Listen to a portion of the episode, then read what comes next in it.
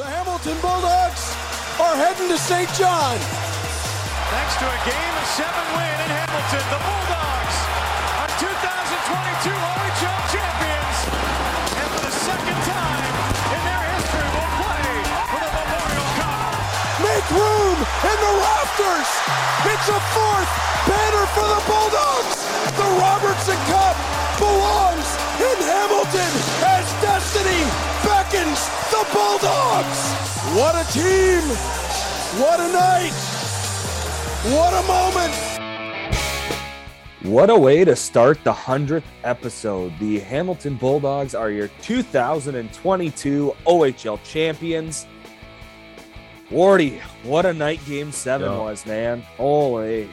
What like that atmosphere was crazy. First off, to the listeners, thanks for bearing with Reese and I's voices. Our throats are Yeah. skedaddle. I mean, No, see you later. Gotta collect Clean the drive. No. Okay, I gotta keep it together. Composure. Oh, there goes. oh, first God. Yeah, that was 10 seconds. in. very long night. Very enjoyable night. very long um, uh, week, and- very long series. Yeah, you know, it was nice to see that we were joined by almost 12,000 fans in attendance at First Ontario Center. So props to everybody that came out because that made it one heck of a night for sure. Even the Windsor fans that made the trip, like it was heard some ghost spits go throughout the night. And like it was, you know what? It was honestly pretty. It was really cool to see like the amount of Windsor fans that go. I heard a rumor there was a fan bus that went. I didn't see any buses out front, but obviously we got out of there like late. like What time did we get out of there? Eleven thirty. So I- Oh, yeah, probably walked out of the arena 11:30.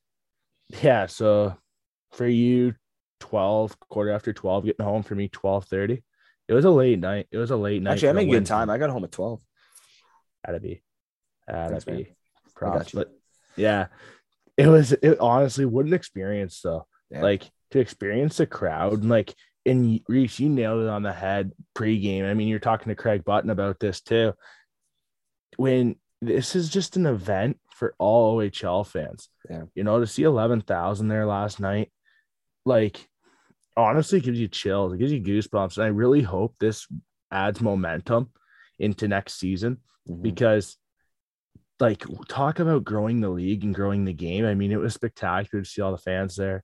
Um, it was Yeah. cool to go down on the ice to the post game as well, but just everything like the atmosphere. When we were walking onto the ice there post game, and you could feel that energy, and it like it's crazy. Like it get it gives you chills. So it was a really cool thing to experience. That's for sure. And it was almost like the outdoor game back in March when uh, we piggybacked the NHL's Heritage Classic. Yeah. No, it was like I said with with Craig, and he even kind of talked about this. Just you know, can't believe it's been that long. And I think the Guelph Storm tweeted out they were around eleven hundred days reigning champions, and obviously now that's over. But um, and yeah, it's basically what I was saying to Craig is the OHL almost needed a game seven in the OHL finals, and you know you can say what you want about the fan support because it was unreal. This OHL finals couldn't have had two better teams. Obviously, throw 9,000 into London, that would have been lit. 7,500 into You know, Kitchener would have been sweet. But the fact that we got what upwards of 7,000 at the WFCU center that was every cra- game, like That was the craziest 12,000 for game seven, like it's. It was, it was that like the league needed this. I think they needed a game seven of the OHL finals, and the fact that the number one team from each conference was in it made it even better. You know, it's a good thing it went seven games because that celebration in Windsor in game six would have Oh, got us home at like, I don't think we would have slept. I legit think like we would have went like, I can't even imagine what time. Well, what what time did Brandon say he got home after like game 10 six? to five, quarter to five, 10 to five in the morning. I believe it. Like, great, like just crazy. Like, good thing there wasn't a celebration because there would be no like getting Yeah. home. Like, that'd been too long of a night. But yeah, God, we would what an atmosphere in Windsor though. Yeah, man. Honestly, the drive it was like you're in a trance. I, kept- I kept telling that, tell, saying that to you because like it was weird. Like Yeah, you're just driving straight for so long, and it's like dark. The roads are faded. Like Yeah, especially when you get on the just the junior 401 between, yeah, the 401 between Windsor and London. Like you got that stretch where it's just down to one lane, where it's been one lane for freaking God knows how long. I But- know. Yeah. But we're building better roads in Ontario. Yeah, the 10 year plan. Love it. But yeah, I mean, hey, boy. Um, but yeah, just just to get the opportunity to be a part of it. I mean, we got to give a shout out to Josh Sweetland, Director of Yes. Communications for the Ontario Hockey League, just allowing us to be a part of uh, every game. Obviously, I didn't go to Windsor for games three and four, but just to give us that opportunity, get down on the ice after game seven. So, uh, huge shout out to Josh Sweetland. Thank you for the opportunity. I mean, yeah, thanks, Talk- Josh. talk about Reed Duthie, the amount of support we've gotten from him and on the Bulldogs audio network throughout the year, which by the way, very successful first year on the Bulldogs audio network for him. Um, talk Ooh. about the guys he's done games with. Uh, Troy is the car. Shout out to him. Uh, Hey. Norm Miller. The predictions, which What's up? Troy and I's predictions pregame. Oh God, it, it was funny too because I you, nailed you said six. five two in game six, and what was it after period two? It was three two Windsor, and Troy comes up to you, he goes, "Oh yeah, five two, hey, oh yeah." Hey, it was five like, two. It was five two, yeah. Yeah, but yeah, Troy's a good guy. Yeah. So just yeah, just a huge shout out to everyone, and you know, again, there's countless people that we could thank for getting to episode number one hundred. Pooh, tons. Um, we don't got time for that, but I'm sure we'll we'll mention a few names along the way. Oh, you know what Um, we'll do? If we have show. a, if we have like, if somebody comes up that contributed in a way in the topic, we'll just quickly shout them out. Yeah, it works. If I'm we shout them out. I remember the I remember the first quote tweet, which was cool. Shout out to Brad, one of our Ooh, super your fans. Banowitz. Yeah, shout out to Brad. That was like Yeah. the first quote tweet we got on Twitter, episode two or so. three. Yeah, something like that. That was pretty cool. So shout out to Brad, shout out to Matty Rowe, the effect insider. Oh yeah. By the way, there were some effects Oh god, in yeah. the finals. Mason McTavish, go get your crown, big boy. hey, was we call him out. We call him out. You got to step up. Yeah. That was, that was hilarious talking about that off the record with Reed and then bring it up on the show last week. Yeah. That was that was awesome. But, I mean, we weren't wrong, right? We weren't wrong. Wyatt Johnston. I don't Yeah. want to say he was the better player through the first three games, but He was. Windsor was up two games to one yeah, after three games. So well, especially game one.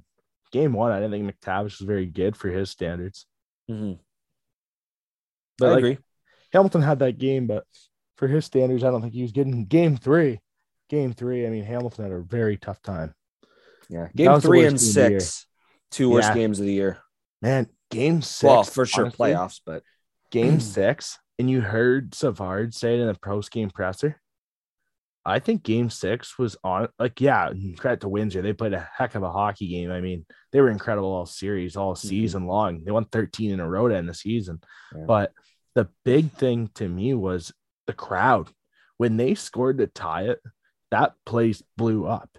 And then it got even louder 28 seconds later when they take the lead. Like yeah. in game six, that is like that was insane. I don't think I've witnessed a crowd that loud before. Hamilton was loud. Hamilton was loud on Wednesday night. It was really loud there, but like Windsor was right there. Mhm. They got to a decibel count. They got to a decibel count. I'm with you. He's so cool. Yeah, I mean, talk about the games we've seen the WFCU Center full. Uh, obviously, the Memorial Cup final in 2017 comes to mind. You look back at the 09 2010 teams that the Windsor Spitfires had following the move to the new arena, which, by the way, if you haven't been to Windsor since like year one or two, uh, that, com- that area is completely different. You don't even see the arena coming I guess if you're coming from, no, coming from the other way. So for anyone that knows Windsor, and probably a lot of people don't, coming from the high school, you can see the bubble, which is actually really cool. You can Yeah, see it's like Buffalo. arena, but you come in the other way, yeah, okay, good luck. You'll see it once you get by this, like I don't know, Oh. condo building or whatever, yeah, which yeah. kind of sucks. But yeah, no, props to them. Great arena. Uh, it's going to be hopping for night one when they raise that Western Conference Championship banner. So, Oh, hey, it's gonna be great this year. Pretty the home opener was against the schedules was released, and I'm having a blonde moment. I've got it up right now. Yeah, what's your home opener? Because some teams are starting on the road. They start on a Saturday. Is it against Sarnia? Windsor starts Saturday, October 1st Yeah, Sarnia. against the Sarnia Sting. Thought so. That's cool. And then Yeah. Hamilton, and then Hamilton starts on the road for three games. I believe it's three games, two or three games. They play Yeah. uh, Oshawa. Which is sick. Game number one for them. Uh, Friday, September 30th. They are at the Sleeman Center against Oh, the yeah, we'll Storm. Probably good chance we'll be there. Yeah, that's uh, gonna be a sick game. Yeah, Guelph's gonna be a wagon. That could be an OHL final next year. I like how we're already looking at next year. Yeah, right. That could be a final next year for sure. Because Hamilton's going to be good. Hamilton can still be good. Like they don't have to move Costantini, and I mean they could get Morrison back. Likely not, but they could get some of these O2s back for their OAs Mhm. for their OA for their OA season. They could be really good. Like their defense core is going to be good next year. Hamilton. I mean Van Vliet's a star.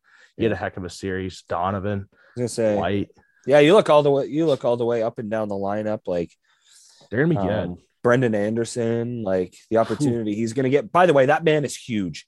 Oh man, Just like to So, point that out. That man is I? huge. what would you say I am? Six two. Six one or two, yeah. he was like that, like looking up, like he Oh, looked yeah. like a giant to me. Like I think I went up to it like on skates. I think I went up to his like shoulders at the at the highest. I was gonna say I was I was up to the Bulldogs logo. yeah. So just maybe like it would have been close to his shoulders, but that Yeah. maybe the number on the shoulder, just below the shoulder, but like that's as high as I got to him. Like he's huge. Like he's a giant. And uh what a player. Arber Xhekaj too. That was such a cool interview after post game with Arber Xhekaj. Yeah. Oh my, I'm so happy he won a championship. He deserves it. He really does. Um, what a pl- what a player. What a series he had. You know, you, you, you give him the freedom. You give him the freedom to go do his thing. He takes a penalty in game one in overtime. Then he comes back. Windsor was booing him all series in Windsor, and I mean, he probably loved it. He Yeah. probably loved it. And I forgot to ask him that post game, but I wanted and right, you know, when you ask questions, then like you get into a zone, and right after you're like, oh damn, forgot this because it's so Yeah. time consumed, right? You got to be quick on ice, on the on ice interviews after the game. You don't have that much time. You got 30 seconds to a minute at most a minute, right? So it's got to be quick. So I kind of zoned out on that one, but I'm sure his response would have been good. And I mean, he was he was interested in going to the party, that's for sure. Oh yeah. Well, and talk about a moment in Game Seven after Bulldogs go up two nothing. I see his Yes. Jay McKee step in front of the bench. Hey Yes. Nate Arbor, get your That's butts one. over here. Grabs them by the by the shoulder pads and's like, "You better not go to the box." Yeah, it's well, you know, and you can't have those OAs getting in trouble like that. That's for sure. Especially Jack. I Jack you see at the odd time, but Jack, uh, you'll see him. You'll go out of his way to hit Yeah. somebody. I mean, you'll see him after the, and he's so fun to watch because if you know me or Reese, we're fans of that hard nosed hockey, kind of a little bit on an edge to a rat Mhm. in a way you could say, protocol rat. But Arber Xhekaj, uh, you watch him after the whistles of this series. Yeah. He'll hit you after the whistle. He'll say something to you. Windsor wanted to go out of their way to say something to him. Like it was just your prototypical how you're going to beat Arber Xhekaj. And he did well. After game one, he did well. He started to slow down. I don't think he got a penalty in game seven. Well, there wasn't many penalties in game seven. It was No, well officiated. It was uh, well really just that moment after the second goal. Like it was Yeah. really that was obviously there was not a pointless penalty, but it really was at the end of the game with like 206 remaining, I think it was. Yeah, Renwick. Yeah. So I mean, He had a good series. it's that one. Yeah. Shout out to Michael Renwick. He he did play really well. Yeah, and the, Um, offi- the officials on Wednesdays. Sorry, Reese. The officials on Wednesdays. Mike Hamilton and Sean Reed. I thought they had a well officiated game. So Yeah, I thought they did really to well too. congrats to doing a game seven. By the way, that's a big deal Yeah. for the officials to an OHL final. That's a big one. So Yeah. congrats to them. All right. Um, we're about 13 minutes in. Kind of map out the show a little bit late, but no big deal. We got excited. Yeah, all, all good. Uh, we are going to break down this series kind of not very seriously. Obviously, hockey's meant to be fun. Um, that is a quote from Gordon Bombay. Uh, but we we will go over the OHL finals. We will go over all seven games, or at least the last four since the last time we chatted. Interviews will be thrown in throughout this first segment. We talked to Nathan Staios, Mason McTavish, Marco Costantini, uh, Logan Morrison, Arber Xhekaj. And we're going to finish off with Jay McKee, his final thoughts uh, on the OHL season. Of course, they are moving on to the Memorial Cup. Uh, also, I think we're going to touch on the schedule because that's pretty, pretty big. Opening yeah. night, September 29th, with three games on hand. So that should be fun. We'll get to that, of course. Um, and then with this being the 100th episode, second segment's just going to be looking back on the first 100 or 99, I guess. But favorite moments, you want to say? Uh, we're going to hear from a special guest in yeah. segment number two. Yeah, I guarantee you we are going to get drilled. Oh, yeah. Guest. I know we are. Such a good guy, first class guy. Like, I am actually excited for this guest. Like, it's going to be a fun one. Um, I can't wait. I got we both got the smiles going right now. Because... that's segment three. I'm talking about I'm oh, talking the about, one uh, before. Uh, yeah. Okay. Okay. Getting ahead of ourselves there, Wardy. You've been drinking yes. canes or something? Under Spitfire beer. Hey, that'd be. shout out to uh, Yeah. Yeah. Shout out to Frank's. We got just crack one open middle of oh, the yeah. show? Well, we'll have to. Segment number two, we are going to crack a beer. Don't crack it now. They'll ruin it. Segment number two, because we're just gonna hang tell out stories. and talk about the first hundred, tell Take stories. by your campfire. Yeah, exactly. Except doors, our campfires are better. Um, hey, you know what? I, I actually, being from Delhi, I can start a good campfire from the country, right? Yeah, I think Brantford's illegal, but oh well. Sounds like Brantford's problem. but and then yeah, we're gonna get to segment three, and we're gonna chat all things OHL finals and Windsor Spitfires with someone you'll find out about in segment three. Hey, I like that. I like that because I didn't blow the surprise, but I know who you. Ta- I know both who we're talking about. Oh yeah, I had a blonde Which is hilarious because I think I just teased something, even though it's in the description of this friggin' podcast. Yeah, I always wonder that how we tease stuff, but it's in the description. I know. Funny how that works, eh? Oh well. You can introduce him, Morty. Go for it. Well, Segment no. number three. Our no, guest no, will be. What do you I mean? want to wait. I want to wait. I want to oh, wait. Okay. I want to keep the surprise just because why not? For people that don't read the description. yeah. Well, some people you get the automatic um update, right? Apple Podcasts, you get the notification every time there's an upload. But I guess this description's still there. But yeah, yeah. we'll wait. Hey. So that's gonna happen in segment three, and then we're gonna round up round out episode 100, of course. But to the OHL finals, did not disappoint. We mentioned it already. The fans they came out in both Windsor and Hamilton. Um, very enjoyable. You got to say. Right. I mean that that 2019 final you talk about with the Ottawa 67s and the Guelph Storm, entertaining also. But this one, this one's for the record books for sure. For sure, attendance in Game Seven, uh, setting a new OHL Finals record. Not but, a big deal let's start with the Windsor Spitfires, Colin. And I think we already touched on this. You know, we we know how good Wyatt Johnston, Will Cuylle are. You know, you throw Pasquale Zito in there. Heck, you have a third, fourth line guy in Oliver Peer that finds ways to score and put up points. Like, yeah, Ryan Abraham like, too. Like Mark Savard said it all series long. We have a good team. All the players work as one, and a lot of the credit goes to them. You know, I can only coach them so much, but they're the ones out there playing, and uh, they they put on a show throughout this entire playoff. So I guess we'll start there, Wardy. Just thoughts on the Spits and kind of guys that you're like excited to see in the NHL, and guys you're excited to see back uh, with the Windsor Spitfires in 2022, 2023.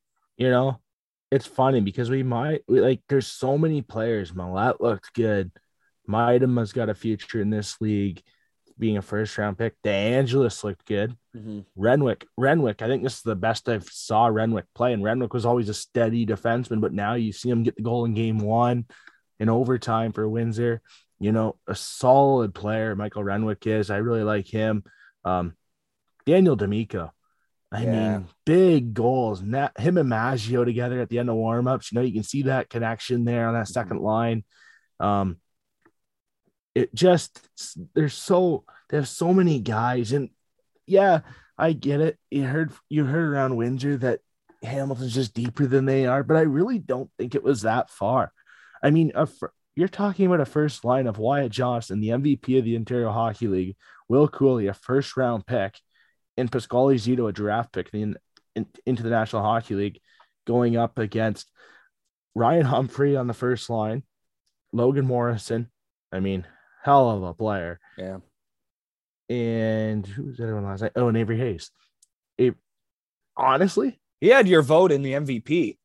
Avery Hayes was my third. Yeah. Yeah. We can touch on that later on because okay. that'll be interesting. Because I honestly would take Windsor on paper over Hamilton's top line.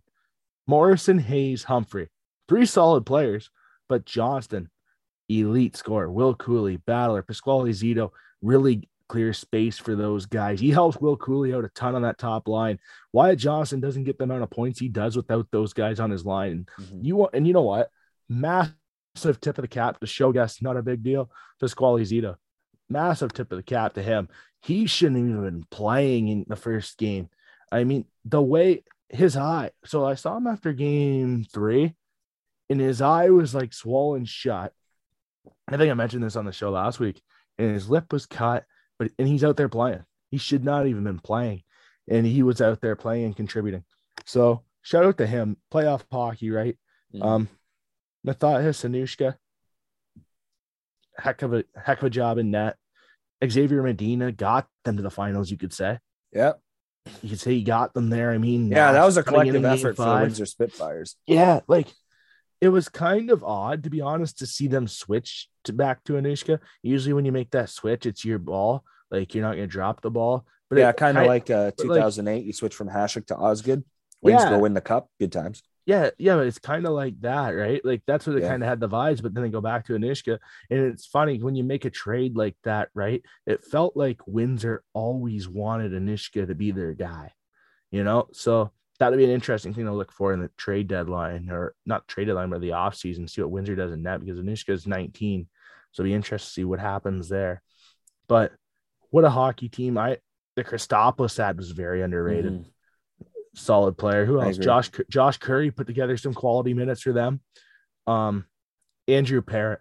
Andrew Parrott. That ad was really nice. I think they get the update, get the upgrade they needed. Trading Lad out to North Bay and getting Parrott. Mm-hmm. I think that's a massive upgrade. I think that helped Hanno a lot too. Yeah. Anyone else like that really stood out because they had a bunch like. I think we went through their whole lineup. Yeah. Abraham's good. Abraham's going to be a star. Abraham's good. Um, him. Well, the thing about Abraham, he really wasn't afraid to mix things up. His stick was everywhere. Like yeah, he was ready to throw hands whenever he needed to. And you're looking at Abraham, you're like, really? And a couple of those shots went at Arber Xhekaj, and it's like, wow, okay, all right, let's see it, let's go. Like it's that was the kind of series You know? had. And like it was. Again, you talk about the depth for the Windsor Spitfires. Ryan Abraham is right in the middle of everything. You know, uh, Like- you know my analogy on that. That's what um, my analogy on showing up to the fight. You Yeah, don't boy. have to. You don't have to win the fight. Just show up when you drop the gloves. Just show up. It sends a message. You don't have to win it. Obviously, every Jack he's the toughest guy in the league, so that's why that message comes in. Obviously, you want to win a fight if you get in a fight, but just got to show up. Uh, all right, yeah. Congratulations to the Western Conference champion Windsor Spitfires, Mark Sapa- Mark Savard. Oh my God, hell of a job! First year behind the bench, and he'll be the first one to say that it wasn't all him, but uh, You he had a lot to do with that. And And here's the next prop, effect. props to him. here's the next effect and i really wish so there's no press conference after elimination game in a series and windsor's presser wasn't really they didn't have a presser right? It was kind of off the record. We saw it like local like i'm sure manny got to speak. I'm sure steve got to speak with savard ohl did. But like we really like it wasn't like publicly so like to go there. And we were we were on the ice. I mean hamilton we had like we to be fair we've been covering hamilton all season. We're on their audio network. We got five, six interviews there, other players, and we had to get those guys. But I honestly, and Reese, you can attest to this, I looked down the tunnel because I want to shake Mark Savard's hand after the playoffs because And I wish there's a way. And if the Windsor Spitfires can reach out, because I know Windsor, there's gonna be a few people listening to us from the Spitfires organization for sure. If anyone can reach out to me or Reese, email, Twitter, um, anyway, if you have our numbers, just reach out because it would be nice to be able to get a hold of Mark Savard and just thank him for the time after each game this series. Yeah. Um, really took a lot of thought into our questions in the post game. Um, very, very like I was very impressed. I mean, he's a guy, and I say that I've said this every single game through seven games. It was very predictable of what I was going to say, but Mark Savard, out of any coach in the league, I don't think I'd want to play for anyone other than Mark Savard. He'd be my top on my list to play for. The energy that he brings to the table is unreal. You know he has your back. There's no coach in the league where you get that, you know, when you get that feeling when you have a coach where it's like, I know this coach has my back. Mm-hmm. I know that he's going to stick with me. I know that he'll have the talk with me if I need it, but he's going to stick with me. When that, when you know you have a coach that does that for you and he has your back and you're okay to try things and, or, because that's a big point, right? When you can try things and you can feel confident trying things, you're not going to get bleeped out by your coach after messing up, not afraid of failure. He supports you 100%. And I'm very impressed with Mark Savard. And we said this last week. Look for Mark Savard to get NHL coaching job this next season. I was kind of skeptical about it. I thought maybe two years because it's only been one year in the OHL. I thought he comes back to Windsor next year, and then the year if Windsor has another good year next year, which they very well could. I mean, I think they'll be loaded. That Western Conference is going to be nasty next year, but you might. I think he comes back next year, but he's definitely going to get interviews. 100% he'll get interviews and it's very well deserving. And I wish, and if anyone from Windsor can uh, send me uh, Mark's contact info, I just want to reach out and say, uh, heck of a yeah. job this year. I mean, I hope he gets some of that uh, season ticket dollar there for all the tickets he's selling too up there at the WAFCO. But yeah, what a what a coach, what a coach, that's for sure. And Hamilton's got a stud as well, who's going to be at the next level very soon. And it's funny about Mark Savard. My last topic on Mark Savard. Mark Savard would be a great coach for a rebuilding young NHL team. And it's funny, it fits the team across the river. It fits the team across the river. But like it's true though. Like you imagine having Mark Savard on a young coaching a young NHL team. Like the energy, it kind of reminds me of when Ottawa hired DJ Smith. Yeah. That's kind of that similar vibe. So that's gonna be interesting to see what happens. But I wouldn't be surprised if he's back in Windsor, but he's definitely going to have interviews. That's 100% for sure. Yeah, I'm with you. Um, all right. The OHL champion Hamilton Bulldogs get the job done. Seven Whoa. games. Uh, they take care of the Spits.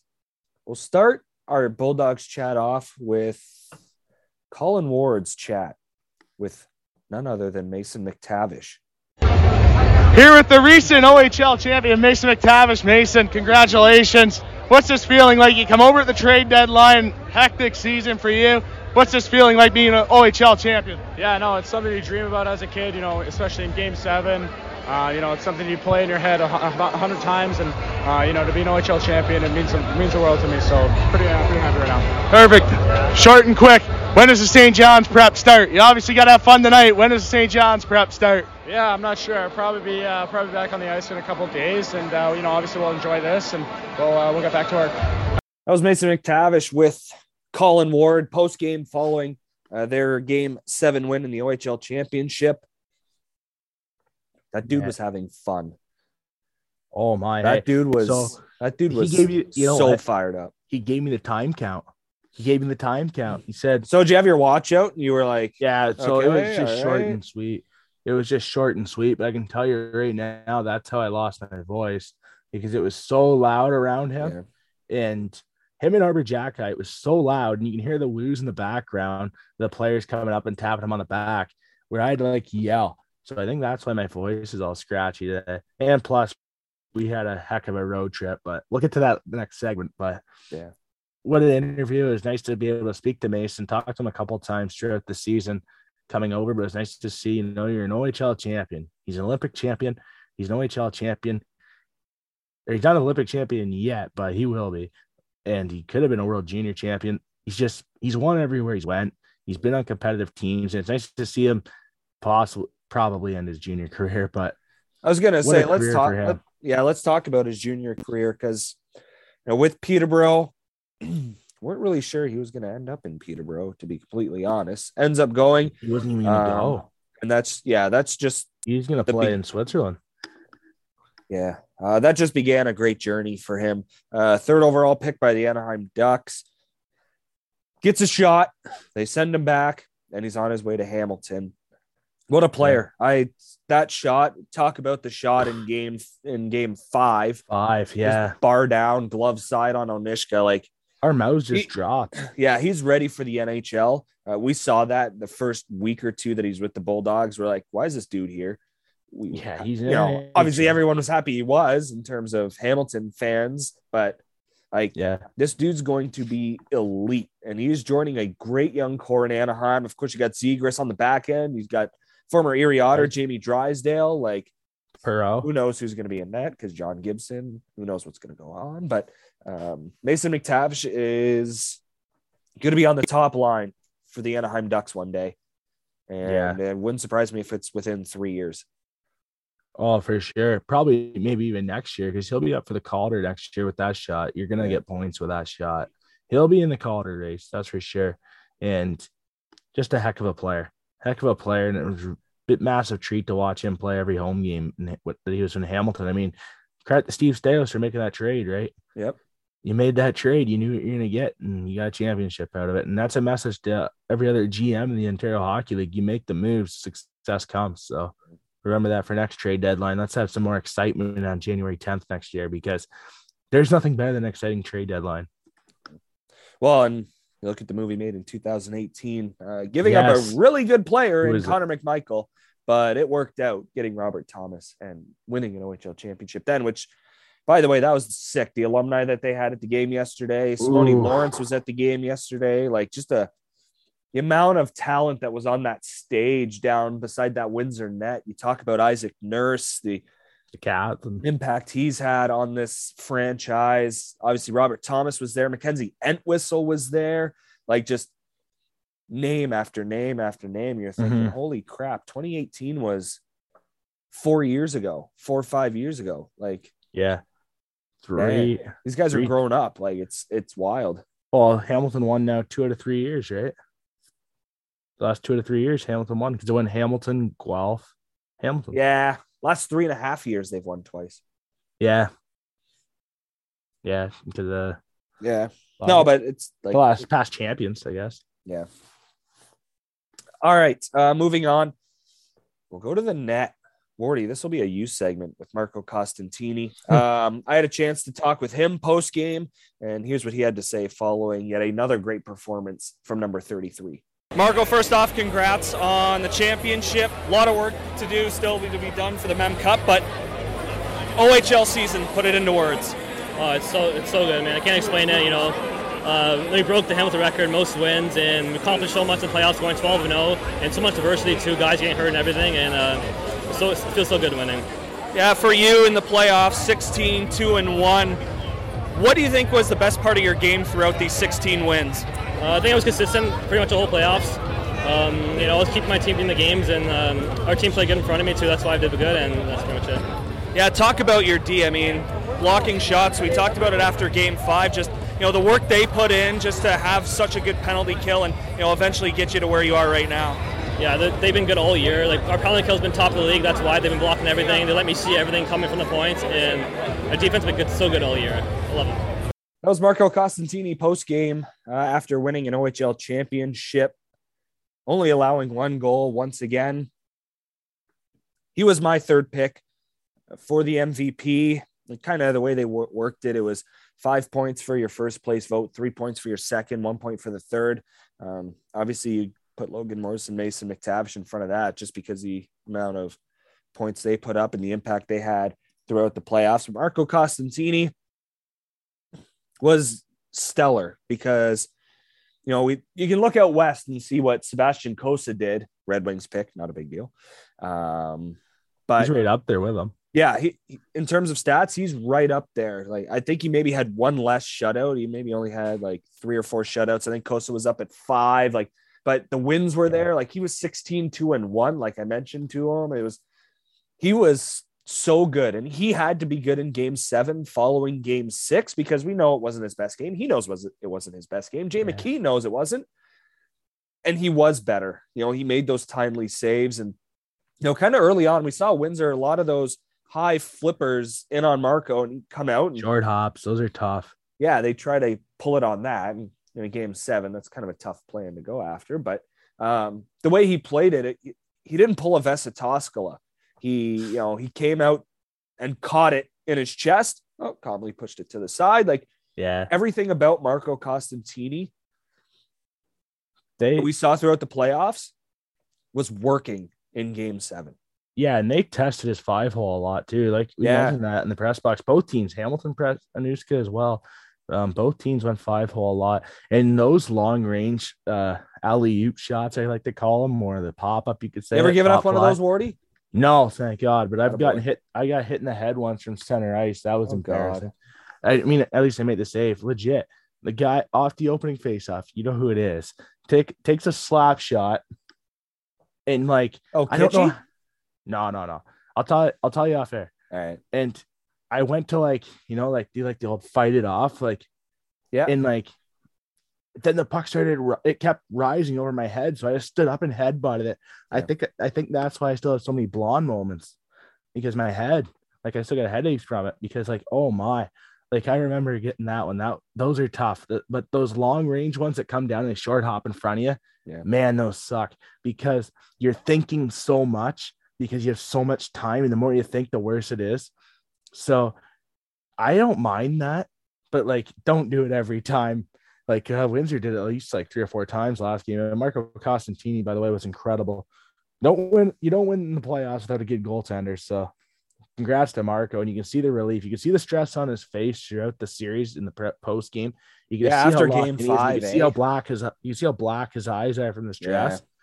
And you're just so locked in. This nice little break, a little break because they started Monday in the Mem Cup, but it's a little break, but it'll be nice to get that break for him and just relax a little bit, have a good night on Wednesday night, and get back to work on today, probably today because I think they're going to leave Saturday.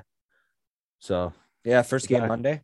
yeah, get back to work and uh, the grind continues for Marco Costantini. But what a playoff he's had, and it'll be interesting to see that matchup of him and Cossa, because to be honest, it's tough. Because like I would like in this, I obviously Reese and I being Red Wing fans, it has it's no bias at all. You have a first round pick in the National Hockey League in net in this in this Mem Cup. He's obviously going to be the focal point, the talking point of the top goalie in the tournament. Clearly, right? He's going to be the have the most eyes on him but Marco Costantini's right there with him. And that's how underrated Costantini is. His numbers, like we said, are right there with him. So let's see. And hey, the OHL was all has always been known as this most skilled league out of the three. I mean, he's faced he's faced some very good players in this playoff. Costantini did. So it's gonna be interesting to see what happens and see how he looks with the best now. You're in the t- you're playing the top three in Saint John in the Mem Cup. Let's see how it looks. What a task for him.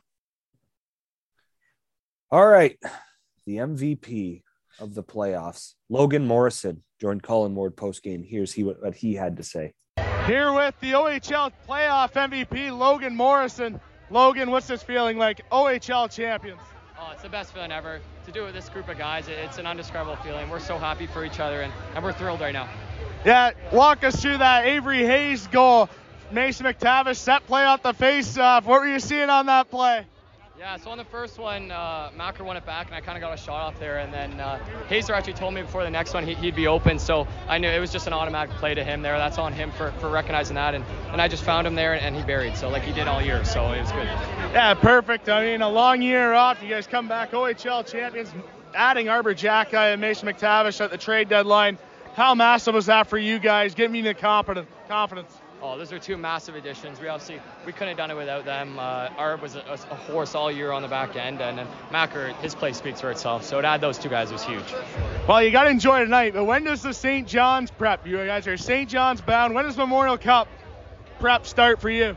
Yeah, obviously we're gonna enjoy this for, for a couple days here, but uh, then we'll re- reset and uh, get ready for the Mem Cup. What a player. Uh, Logan Morrison, he was on another level in Yeah. terms of skill, points. He had a point in what? 19, 19 straight straight. games. Yeah, and there's the point too. There's the question too that I forgot to ask. Well, I knew to ask, but I just locked in. You have and you only Yeah. have a certain amount. Of Yeah, you start with one, right? And then Yeah, and you yeah, and then you, you get an answer. Then you oh, there's a follow up, right?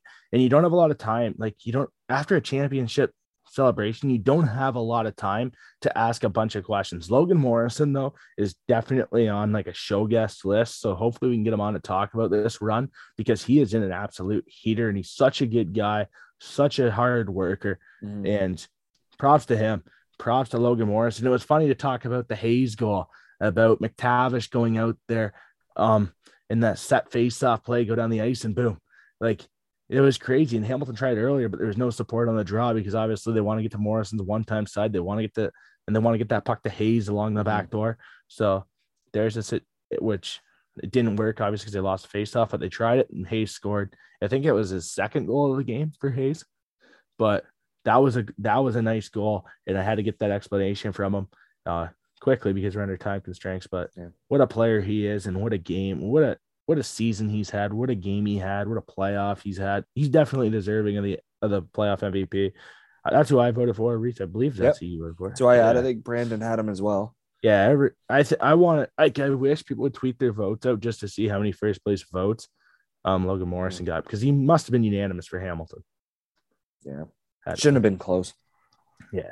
but where's the contract? Someone's got to come calling for him. So Yeah, hey, watch out for that Marley money.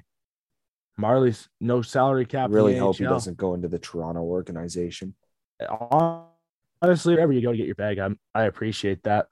But yeah, But I mean, yeah, I know what you mean. Contract's a contract, and he deserves it no matter what. yeah, and he's yeah, and he deserves it. No salary cap, right? That's what, and you always see Mm. Toronto sign all these guys from the A or from the O that are OAs, right, or el- eligible to Yeah. sign. Yeah. Uh, all right. To the defense, OHL Defenseman of the Year, Nathan Staios. Whew. He looked like a very tired man, a worn down man. But I like uh, the picture with his stuff already off oh yeah, on the ice in the. he had had enough of that. But uh, yeah, here's he what he had to say post game after Game Seven. With Nathan Staios, what's the feeling? Put the season into words. man, I can't explain it right now. It's unbelievable. Like, it's honestly, there's no words. Like, it's crazy. Like, from the start of the year, we knew we were, you know, such a tight knit group, and we gelled right away with all these guys. And then, obviously, making those acquisitions at the deadline, we knew we were, we were ready to go. And we faced so much adversity this series, so many injuries, so many posts, guys battling through injuries, like getting unlucky, just so much, so much stu- stuff we've been through. And to win this at home in front of our fans, it's support us all year. It's unbelievable. A lot's going to be said about this team, just the accomplishments you guys have had over this season. But about you, Defenseman of the Year, uh, you had a big boost in this series when you come back. Just talk about your overall game throughout the year.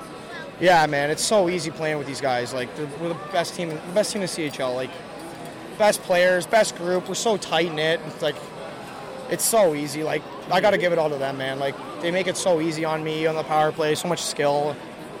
All my D partners, cause like everybody. It's it's unbelievable. Um, and then I mean coming back after that hit and miss E series, like fractured my shoulder in three spots, and I was like, I thought I was done. Like I was so upset, like not being able to help the team.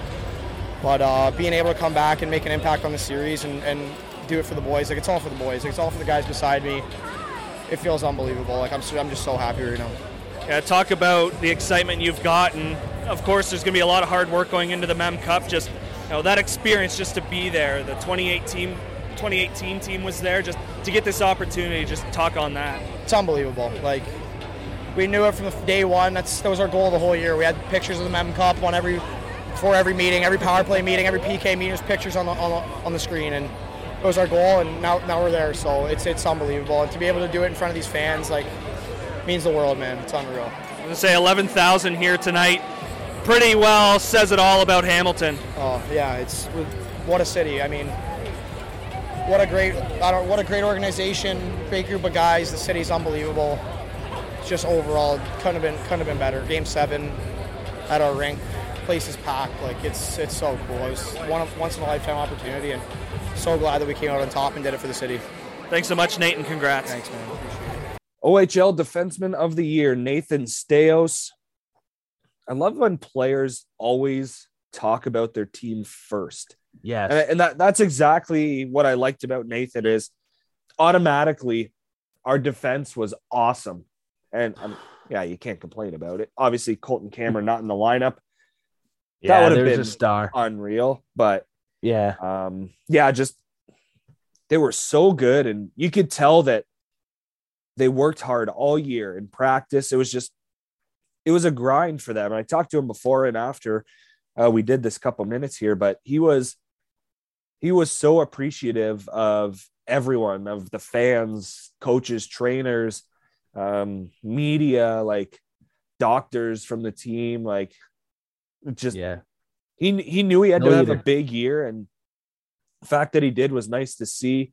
Um, former Windsor Spitfire, I might add, which kind of adds to it a little bit. Yeah. But yeah, just with his dad being the general manager, like it was That just was a it, it was a year moment. for Staios. He had, he had a year, and um, I think he's going to get looks. We talked about it with Reed last week. Just the impact he has when he returns to the lineup. It's just it's a whole different level that that defense goes on because he's just a he's he's a guy that is able to make something happen out of nothing. Yeah, this kid's a star. I mean, Nathan Staios is a star in the Ontario Hockey League. I mean, he's definitely a driving force in selling tickets too. I Yeah. mean, you want to see him play, and such a good player. I mean, so good with the puck. That little pivots he makes on the outlet passes, right? He finds seams. Such a good hockey player, and it was cool the moment to see him and his dad there on the ice. It was kind of a father son moment. It wasn't a GM player moment, so that was pretty cool to see, right? And I mean, you Steve Staios, I don't think there's anyone more competitive than he is. I mean, you can see it all throughout the series. You can see Steve Staios laying down the rules, laying down the law, and uh, always serious. So it was nice to see that him and his son uh, share a moment as well. All right, the big man. Oh. Already talked to the big man following X-Man? the game. Yeah, here's what Hey. the X Man had to say following Game Seven.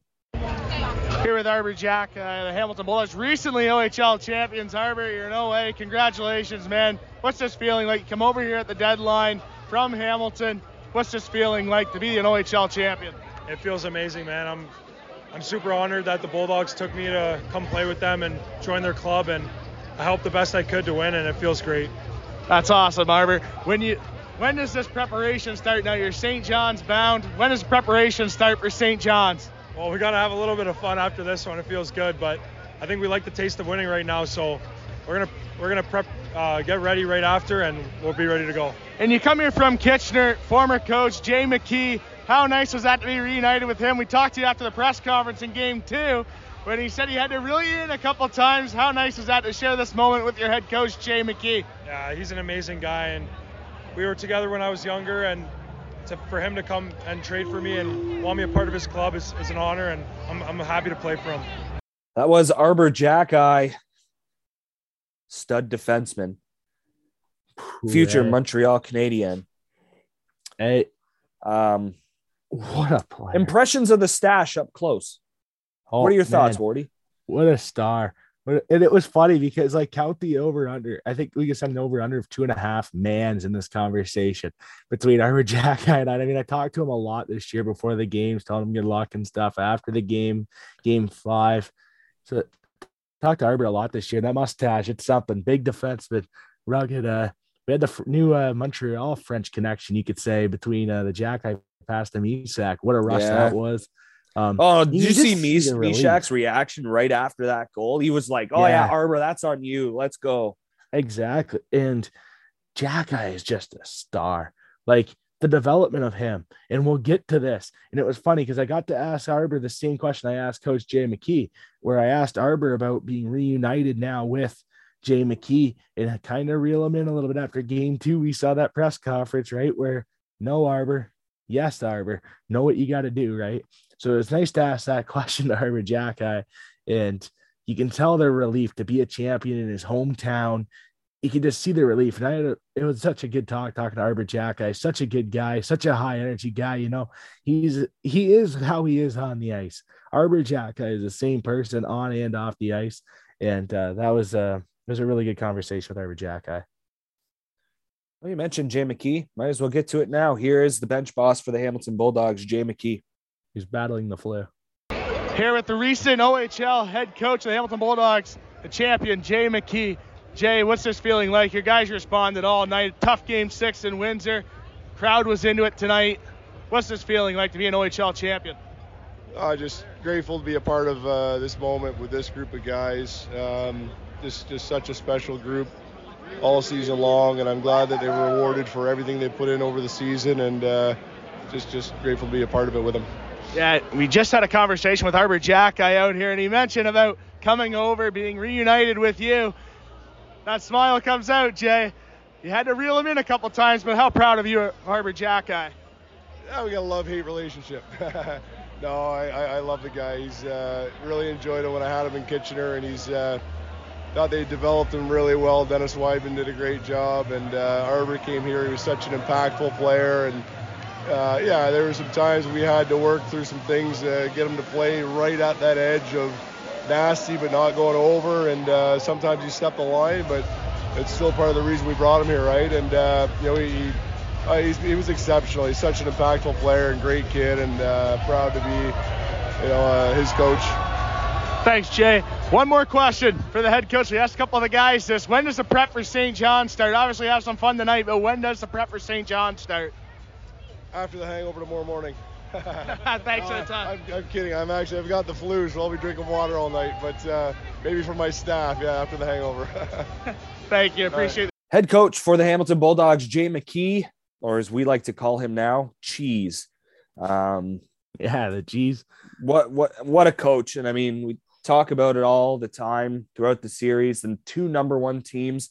Um, you could easily say the two number one coaches in, oh, in each conference. I mean, obviously you can staff look too. at other guys like you know, Dale Hunter, of course. You look at James Richmond and Mississauga, uh, Jay McKee and Marc Savard, number one. And yeah, like you said, their staffs very good as yeah. well. I mean, how many times did uh, did uh, Jay McKee mention Andreas Carlson throughout yeah. the playoffs? Like, I mean, Carlson's a genius. He's yeah. a genius in his craft. He really is. Um, such good, such a good staff both teams have. And Jay McKee, I mean, you can see the relief. Eh? You can see how much he mm-hmm. pulls for the guys. He's total. They were close in Kitchener, right? They came yeah. real close in Kitchener. Yeah, and you know, and Jay, and Jay McKee, he ha- he's like the total opposite of Marc Savard, right? In the series, you can see Marc Savard during situations getting up and animated. Jay McKee, calm, cool, collective. The odd time you see him get going, but when he has to crack the whip, he will. Yeah. And that's the nice part too. You earn that respect of your voice, right, behind the bench, and it was really cool to see him talk about Arber Xhekaj, right, and the work Dennis Wideman did in Kitchener. He made sure to point that one out with Arber, and you know Jay McKee, it was kind of there was a lot of doubts, right? When he, you know, Kitchener, they were good, but they made that move with McKenzie. And there was kind of a little bit of questions, right? When he's going into Hamilton, we didn't know what we were going to see.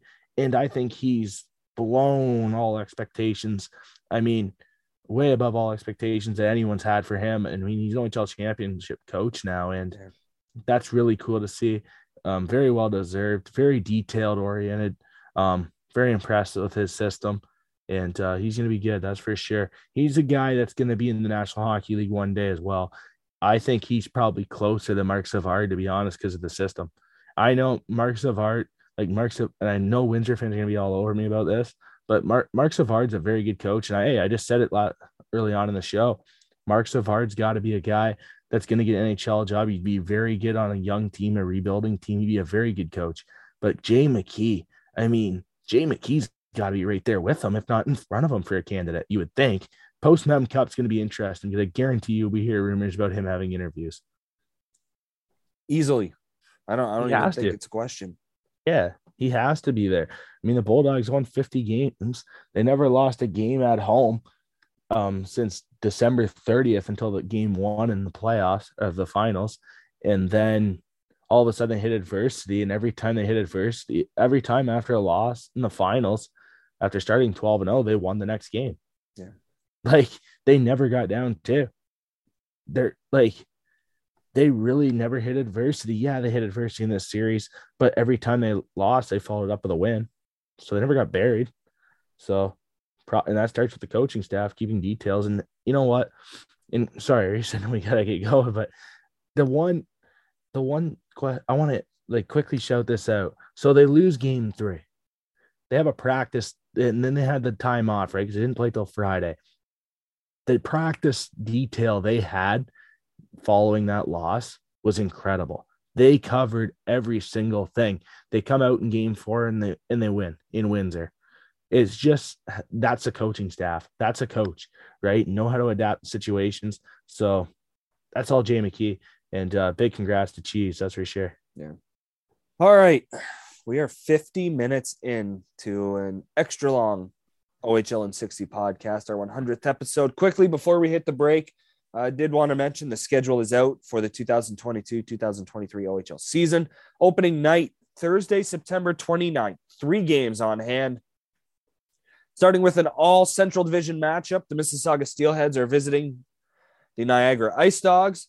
Erie Otters will be in Peterborough, 705 start, and welcome back to out of conference games. And then Can't following that one, it is a 730 start between the Oshawa Generals and the Barrie Colts. Just to get you excited for next year. Of course, big tournament coming up starting Monday, but a little look into the future if your team did not make the playoffs or you got swept in round one like Peterborough.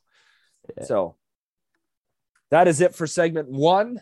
Segment two is going to be a whole heck of a lot of fun. We're going to crack one open and we're going to look back on the first 100 episodes of the show. So make sure you stay tuned right here on the OHL in 60 podcast.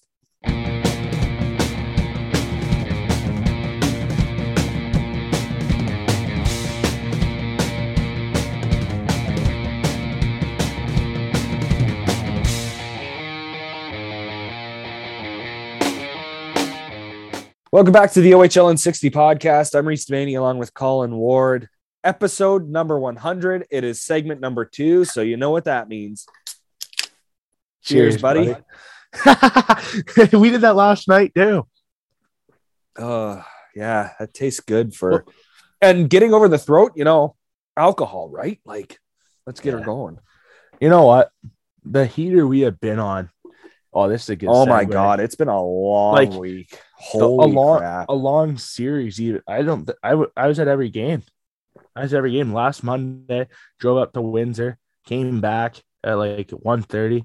This month or this past Monday for game six, we didn't get home till like one one o'clock. We beat the GPS. Yeah, we, did. beat the GPS. What, by it like took us what? minutes? It would have taken us two hours to get to Windsor if we didn't stop.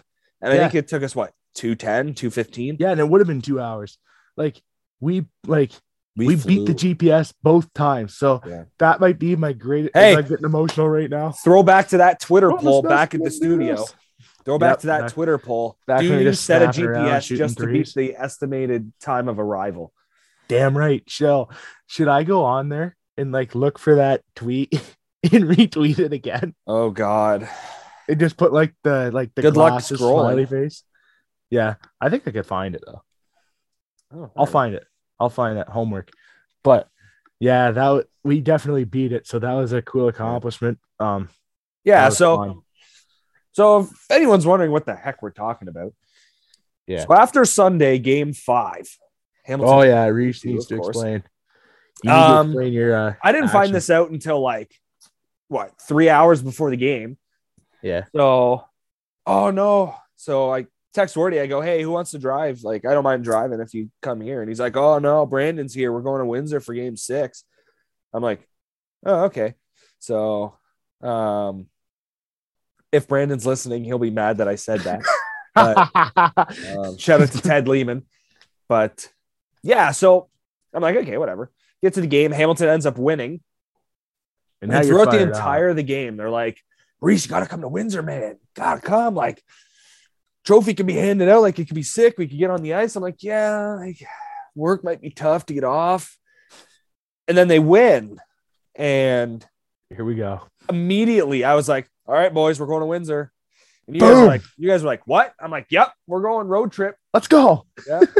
Yeah, Fired and up then the that. Selly, and then the Selly started, and then we went out in oh, Windsor on a Sunday Oh, yeah. night. We went out. Well, and what's I mean- funny, what's funny too, I got off of work. So we get to the lot. hotel. Oh, call my boss Tracy. I go, hey, do you have my uh, do you have my manager's number? Just I'm not going to be in work tomorrow. He goes, why? What's going on? You all right? I go, yeah, yeah, I'm fine. I'm just two and a half hours away. and she's like, what? I'm like, yeah, like I drove to Windsor after the game, so uh, I won't be at work tomorrow. Oh, so you're calling from Windsor? Yep. like I had already decided. Like it was, I was over Yeah. it already. Like and you're not getting home she- because unless you take the train, you're Yeah. not getting home. But what was lit? She was like, "All right, have fun. Here's her number." I was like, "All right, Okay. leaving okay." Like, sure. So of course, text text my manager, and she goes, "Oh, okay. Thanks for letting me know." So then we hit up a time. Windsor. Hit up Windsor on a Sunday night.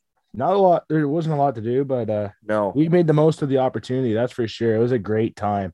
Um, good spot where we stayed. yeah, Really good spot where we stayed. It was nice to have a nice little patio on the back. We went out and had a couple uh Frank Brewing Company uh Windsor Spitfires beers out there. That was a good time. yeah, I don't think we got back to the hotel room till like 1.30 yeah. on a game night. Yeah, because it started off. Go to Sobeys, got to get some drinks, of course. Uh, worked out it was right across the street. Made a big sign saying beer, so that was all right. And then went And to Wild Wild Wing. Good that, did, times. that wasn't a smart decision for me though. No, it wasn't. No, for a lot yeah. of fried food. And, yeah, uh, and then I came back to the hotel and yeah. yeah, Wardy kind of hurled a bit. Yeah. And Brandon and I were both making fun of him because we thought he was drunk. But I wasn't. yeah. He was two or three beers deep. fried But- food fried food isn't good for me always i Yeah. always get sick from fried food but yeah it was a good time though But yeah, Really yeah, we probably sat out till one, one thirty in the morning. Like on the pa- yeah, went went back to the room, probably had a couple more, fell asleep what around like two. yeah it was yeah then we had to check out for 11 we went right Yeah, which by the way, it's we're like the three snorers. Like you get the three stooges. Like we each took a turn. like it, it was bad. Like yeah it was you guys couldn't fall asleep when I first hit it. Then Well, I, I didn't woke think up you to fell the asleep. washroom, and then man you didn't guys think, were going back and forth. I'm like, oh, bro. Like, man, I didn't think you fell asleep because you were just talking then all of a sudden you're snoring I was like the brand I'm like is he sleeping I was like is she sleeping I have that superpower. that's that's incredible but yeah bad, eh? what a time what a time and then when was it? On monday. Yeah monday was game day. Oh here we go. Flashbacks. Monday we had to check out but hey we made the most of it. Made the golf town trip. Much needed. Finally got a ball marker so I was I gonna say, don't Wardy bought ball marker. markers. Brandon and I bought nothing because we didn't have two hundred dollars to spend on a shirt. So yeah forget rough. that. Remem- yeah remember that? Yeah i want to get a pull i want to get one of those pull carts we look at the price. Nah. Man, those those robotic pull carts, how can they charge twenty two hundred dollars for that crap? it's criminal. Brutal. it's criminal. You think we're rich, come on. We're like right? we're 24 years old. I'm not yet, sucker. very true. Very Still soon though. soon though partner. twenty days, twenty one or twenty two days. Unreal that's gonna be a par- That's gonna be a party. I got a hurricane waiting for you. Yeah, but it sucks. It's on a freaking Wednesday. oh, it sucks, man. Then socks are home. so there's a blowout. Hey, you know what? We're gonna have some fun with it though. We are going to have some Oh fun with God. it. Trust me. I got Yeah. you, partner. Yeah. So for anyone out there who wants to let us know how to kill time in Windsor, that would be awesome. Man, what a time though. what restaurant doesn't start dining until three? Why is that Yeah. a thing? Yeah, we gotta ask Manny. Oh, there we go. I just jigged it. I just said who our guest is, but we gotta we gotta ask our guest that question because I know he's going to drill us about it. Yeah. I know he's going to be honest about it. He's been telling me every game during the series that like gotta be better, gotta be better on that. Yeah. But and he said when he comes on the show, he's gonna have a list of questions. So this is gonna be interesting. But Oh, God. my. yeah, I don't think I'm ready for it. man. But uh, yeah, that was it was a fun trip. Like I like you said, we got home pretty late. One one thirty. Brandon, ten to four or five. No thanks. But all in all, good experience, and we're gonna make that a yearly thing, whether it's regular season playoffs, finals, road trip. It's gonna happen, and we are looking at weekend number one in the Ontario Hockey League. Owen Sound London Yeah, we uh back to back. we got to make it we're definitely we got to make this a yearly thing and do you know what's the exciting part is because since it's a 100 episode we're just going to grow like it was cool to see gavin's message it's coming i guess i kind of ruined that Yeah, But- but, it works out because I mentioned Owen Sound and then yeah here's, here's Gavin Bryant. What's up, boys? It's Gav here. Just wanted to give a huge congratulations to the one and only Owen 60 boys, you guys, for 100 episodes. You guys are some of the hardest working guys I have uh, ever been a part of. You guys show interest in the game of hockey and the league, the OHL itself. Um, just, you guys have stuck with it all the way through the thick and the thin. No matter how many viewers you guys get, whatnot, early, you guys kept it going. And look at where you are now 100 episodes. So I just want to say again, thank you for you guys bringing me on as a young and dumb 16 year old, kind of giving me a place there and um, yeah, kind of showing my story in your podcast. And uh, yeah, I thank you guys for that, bringing me on twice, I guess, in your early episodes, I think it was. Pretty early, I think. Um, no, they couldn't go to two more uh, deserving guys, Reese and Colin. Um, I know Joel help you, helps you guys out a lot. And uh, yeah, just congratulations again. Cheers to 100 more. This is only the beginning. And uh, yeah, go attack, go. Gavin Bryant, OHL and 60 intern. Cheers, Thanks brother. a lot, man. Cheers to you as well. Um, yeah, no, it's a that was a fun episode looking back on that one with Gavin the Bryant. That guitar? was- yeah, the guitar. That was that was that was cool. And then uh what there's another picture we got, I think getting his attack stuff at his door, like yeah parents were there for that, I think. Ooh, Like, greg his father Oh, greg's yeah, the home- Greg Bryant. Oh, yeah. homemade homemade attack your Yeah. shirt because remember he never got his stuff until like three four months after the draft It was a while and like he was panicking right and then greg makes up the shirt and then like we retweet it and stuff at adidas at reebok at ccm at anything this that makes hockey clothing yeah give this guy a clothing deal Yeah. but uh oh wow what a family what a family nice family they have for sure Mhm. um, Greg, very supportive since I think since Gavin's been on, I don't think he misses a show. I mean, he's always all over us if something you happens. haven't, you haven't bought him a sub yet. Like yeah, on, you know what? He's gonna Jeez. he, he Brutal. text- so he texted me the other day, and he goes, "You still owe me." When I was in when when I was in Windsor Friday night, he was at the um him and Gav went to the Jays game. I think they went to all three games, Yeah. and I get a text from Greg, and he goes, "You still owe me a sub." so I'm like, "Oh yeah, here we go." That's awesome. But yeah, I can't wait. Um, for the sandbagger, I got him. For the golf, for the sandbagger, I got him. That's gonna happen. Gavin Bryant, Bo Gels, my first Reese, and I. Yeah. We've been telling. We've been. I. I mean, he, what day did he call? Monday. Monday. Gavin called. Yeah, we were in the car. You went up to fill. You went to fill up your gas. Yeah, we had a good conversation about that. I told him, it's we're going to destroy him. He has no idea what's coming. What did he shoot? Like 86 when we uh when we went out last time. He had a Yeah, but I don't think we were under hundred. Yeah, but we struggled. Like I struggled, not you, but I struggled. Now Oh, there's all now that was two years ago. Now there's lessons in place. Reese, you know it. When I'm now I got my game. I think this is the best. I think Yeah, let's not the just let's just not have like six shots out of the bunker. Yeah, that hasn't happened since COVID. Mystic Like, first round Yeah. at Mystic last year. That was year before now. That was two years ago. That was 2020. No, Yeah, that was come on. 2020. No, that it was wasn't. Summer, that was summer 2020 because last year we I only played Mystic once. And it was in April. Yeah, who do you think you played with? You bet. You bet in Kitschy. Yeah, But it yeah, but the one before was worse. I thought. no, I don't think Oh, so. okay. Really? Okay. We didn't play one before, did we? Yeah, I played at Mystic twice. Because last time, last time we didn't. Oh yeah, we had a fourth guy. Yeah, Yeah, right. it was a time. That was name, 2020. Yeah, I forget. Yeah. But that's when they're That's when that group in front of us was like six of them in front of us, and we are driving across the green and stuff, and we called the pro shop on them. Rats. But yeah. times. He's smart. But yeah, thanks, Gav, for those words. Appreciate it. Um, back when I was a young and dumb 16 year old, you want to talk about dumb. There's no like the most like his back's up against the wall now in the sandbagger. Like I'm talking a lot of garbage right now, and I Oh my talk. God, I mean, I talk a lot, but I'm ready to go. I'm gonna like I'm ready. Look out, Bo. Look out, Gav. We're coming. But yeah, thanks, Gavin, too. Yeah. Appreciate the kind words.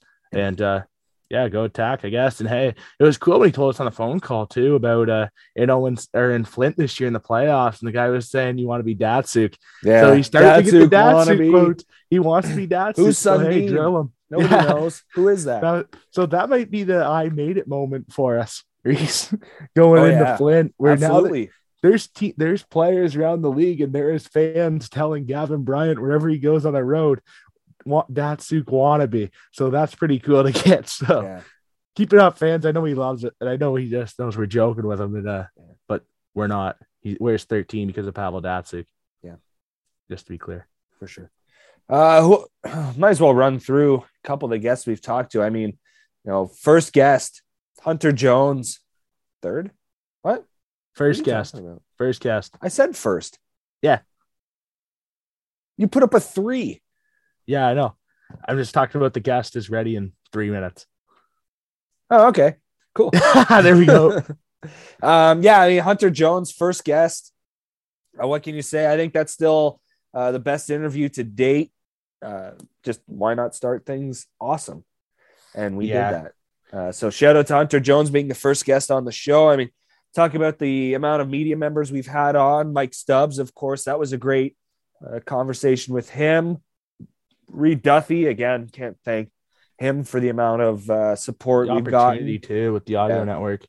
Yeah, exactly. That started that started with a phone call conversation with me at my uncle's cottage and a very late night that involved a lot of drinks. So good times. But uh, yeah, that was yeah. Shout out to him because Bulldogs Audio Network's just going to go up from here. A uh, lot of, lot of, uh, lot of hope and a lot of promise for that for Ooh, the audio network. So uh, pumped for that. Uh, talk about the numerous guests we've had. Uh, part of our draft show. I mean, got to shout out Joel Vanderland. Uh, got the article started, got the website started. Couldn't have asked for anything better. Now Yeah. he's kicking ass in Belleville. So good for him. Brandon Caputo joining us in this playoff run for the Bulldogs. Uh, he put in a lot of work with those articles, and he was on the ice when we like he was long on the ice. He talked to like everybody. Yeah, that's was hilarious? Grinder. The first guy he talked to was Ethan Sims. Yeah, kind of has to. though, Niagara in Ice Niagara Dogs legend. But yeah, what a guy. I mean, it was funny how we lost him on the ice there too. We were getting our pictures. I mean, it doesn't help that he's him. so short. Yeah, and it's funny in the picture how he's in the middle. Oh my god! Why did you go in the middle? We were supposed to do that. I didn't want to be the giraffe. Why? I don't like being in the middle of pictures. I look like a giraffe. Oh, okay. Yeah. All right. But yeah, fun night though. Fun night. What an experience so far. Hunter Yeah. Jones interview was a blast. It Brandon, thanks for your help. Appreciate it over the series. What a what a grinder. Gets home at ten to gets home at ten to five in the morning on Tuesday morning. I mean, just goes to work the next day, or Yeah, a couple of hours after that. A lot of hours slept at his desk. So Yep. Thanks, buddy. Appreciate it. Joel, thanks, Hollywood Hayes. yeah. Hazy. One. Well, might as well finish off the second segment with a celebration. Still, two-time defending podcast showdown champions. Gotta say it out loud. Uh, which, by the way, met Jonathan Moran in this series. Good, good guy. Really good guy. Yeah, really good guy. Nice talks, Johnny. Yeah. But uh yeah, we're we're ready for our guest. Next segment coming up with Color Man for the Windsor Spitfires, Manny Paiva. That conversation's next here on the OHL and 60 podcast.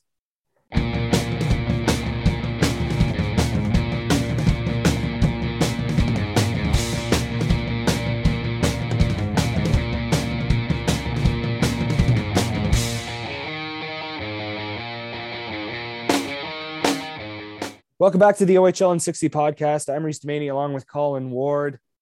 Best part of the show, as always, 100th episode. Very pleased to be joined by uh, color man for the Windsor Spitfires, co-host of For Future Considerations. Manny Paiva, Manny, uh, big series just took place. Bulldogs take it in seven. Um, what a series! Thanks so much for doing this. Like, you want pizza? how exhausted are you right now? I'm beat like a rented mule. Let me tell you right now. Uh, I'm beat like the Kitchener Rangers were against the Windsor Spitfires in the second round of the OHL playoffs. And that, that's for my boys, Mike Farwell and Chris Pope. Um, Reese, it's great to see you. Uh, I really enjoyed the show. Um, long time listener, first time interviewee, I guess. Finally get called to the pod. This is amazing. I know Reese, you had everything to do with this and not Colin because Colin is still looking, waiting to get the pizza from Windsor. These guys show up in town. Him and his buddy Brandon don't realize, hey, we can't dine in, so we're not going to get pizza. You can take out pizza, boys. It's allowed. It's 2022. I have no words. yeah, but uh, yeah, I I mean, hey, it was more Brandon. deserve I would it. Say. I'm not throwing him under the bus because I don't do that, but like, I would say it was a team effort. Reese, you were involved too. About Wait a minute. Reese, you were involved Whoa, in this whoa, whoa, fiasco whoa. as Who well. was like, driving? Oh my Me. goodness, Reese. oh no, I didn't. Reese do now. I, I put you on a pedestal. If Colin's throwing you under the bus, you got to speak up right now. What do you mean? I was all for pizza. Brandon were. wasn't for pizza. He didn't Yeah, want I to. would. He hey, wanted to I waste honestly- time. I'm like, I honestly would be fine what else with are we gonna pizza. do? I would be fine with getting a pizza and going to the river. Being a Well, Detroit What did we talk about, mind. Wardy? We talked We talked about, about it the before. Brandon came down to the patio because he was late. But what did we talk about? We're like, we should just grab pizza and hang out at the patio. I'm sure the hotel Yeah. wouldn't care. We stayed the night before. Oh my We're all goodness. over that. Yeah. That We're was all our talk. that. That was our talk. You that was the listen, you guys are now benched for the rest of the podcast because Oh, you couldn't realize you got takeout pizza and ate at the patio at the hotel. Come on, boys. So you missed out on the world famous Windsor pizza. So what's the top place? What's the top place? Because you said that Farwell and Pope are Capri guys. Reese is the Armando's guy. What's the No. place? Just like So, uh, actually, uh, Farwell and Pope are Antonino's boys. oh Antonino's. Okay. So Antonino's is fantastic. Okay. You know what's depressing? Uh, it was right across the street from the hotel. Yeah, literally, they were all there. You you guys are digging yourself in Makes even it worse, eh? Oh my god, we went to golf. You town, couldn't didn't go walk over, We went to grab golf the town. pizza, and walk back. Hey, Oh I was God. down to go to the patio. Oh my God. Well, thanks for having me on the show, guys. This is fantastic. Great. know. Talk to you later. Okay. See you later. yeah, no, thanks for coming on. We appreciate it. But I'm disgusted by the first two minutes so of this so interview. Here we go. I just want to quickly apologize for my actions um, in Windsor this past weekend, Manny. Um, I didn't perform to my abilities. Uh, we were told by a great concierge in yourself what to do. We had ideas. You even said go sit poolside at your place with a pizza, and we and we failed to execute. So that's on us. Um, our abilities, uh, we struggled. We didn't get it done. So next time, well, we know our we regret our actions, and next time we'll uh, perform. And I was actually going to make you guys healthy scratches after this whole debacle, pizza debacle chaos. But after that apology, you can dress. Hey. Perfect. Fourth line. We'll be the Fourth fourth line. liners. I, I don't know if you you- a shift in the last two periods. I'll, I'll Yeah, I don't know if you'll and see the ice. I don't know if you'll see the ice. You'll Hey, just sit. I can make sure the forwards don't get mixed up with the defense in the middle of the bench for you. I can make sure people got water, so I got you. Solid effort, boys. Solid effort. All right, on to the We'll, series. we'll be the guys looking back at the coach saying, "Is it my turn yet?" Like Dougie Glatt and Goon, just looking me the back. Let me go. Standing no on the bench. taps coming. No taps. No. Standing up, standing up on the not. bench. Yeah. Uh, yeah, uh, Manny. Um, thoughts on the series? Seven games, you know, first year back after COVID. Kind of felt like the OHL needed a game seven in the OHL finals. It was it was an event and talk about everything we saw throughout the year. You throw in the top prospects game that we were able to have in Kitchener, the outdoor showcase that happened in Hamilton with the crowd that happened there, and then you know finished off with a game seven in the OHL finals. Just you know, from a Windsor perspective and from you, you know, watching the Western Conference all year, just your thoughts on this 2021 2022 season. Well, first of all, I'm glad they just got the season off the ground and done. Mm-hmm. Right? We we didn't have a season all last year, and we didn't have a playoff the year before because that's when the pandemic hit. So uh, it literally was a season and a playoff that we missed out before we had this season. So I was glad they were able to get one in. It was touch and go, no fans at the beginning of the season or limited fans, couldn't cross the border till November. You had games canceled. The fact that they got a season in, kudos to the OHL to get that far. And you guys saw more of the Eastern Conference than I did, as I was focused in the Western Conference. But I found the play in the Western Conference was highly competitive. Um, I don't know if you could say the same about the East. Um, maybe you guys can weigh in on that. I would, I would say that the East was a lot like it was skilled, but it wasn't as physical as the West. And we saw that in the and we saw that in the finals. Windsor was definitely the more physical team than Hamilton was, and I mm-hmm. mean it gave Hamilton a lot of struggles. So I would say the West was a lot more physical because yeah, Windsor's a physical team, but like there's a lot of teams that are just up there with Windsor that are physical in the Western Conference as well. So I would say the West was more physical. The play was pretty close, but the West was more rough and tumble. And the East, obviously, you have Mason McTavish in the East, right? Yeah, some big name guys, but Wyatt Johnston, obviously the MVP in Windsor. Obviously, no uh, Noah Slouch as well, but the the West, in my opinion, was a lot more physical. It's always been that way. History has shown us that the West is always more physical, right? And because of that, I found the games to be way more competitive. You saw a Kitchener, a seventh seed, beat London, a number two seed. Um, because in my mind, Kitchener wasn't a true seventh seed. You add in the rivalry between the Rangers and the Knights, and you've got a recipe for a fantastic series, which it turned out to be. Um, Flint and Windsor battled throughout the season for top spot in the Western Conference. So it was no surprise to me that that series went seven games. Uh, I really thought it was going to six. Um, but uh, Flint actually took the series lead, and Windsor, which they've shown all season long, rallied through the adversity, came from behind, and won the series. And I think that really helped them put a chip on their shoulder heading into the OHL final because you guys read the clippings. Everybody thought Hamilton was going to skate away with the series. They were 12 and 0 in the playoffs. They had won 22 games in a row dating back to the regular season.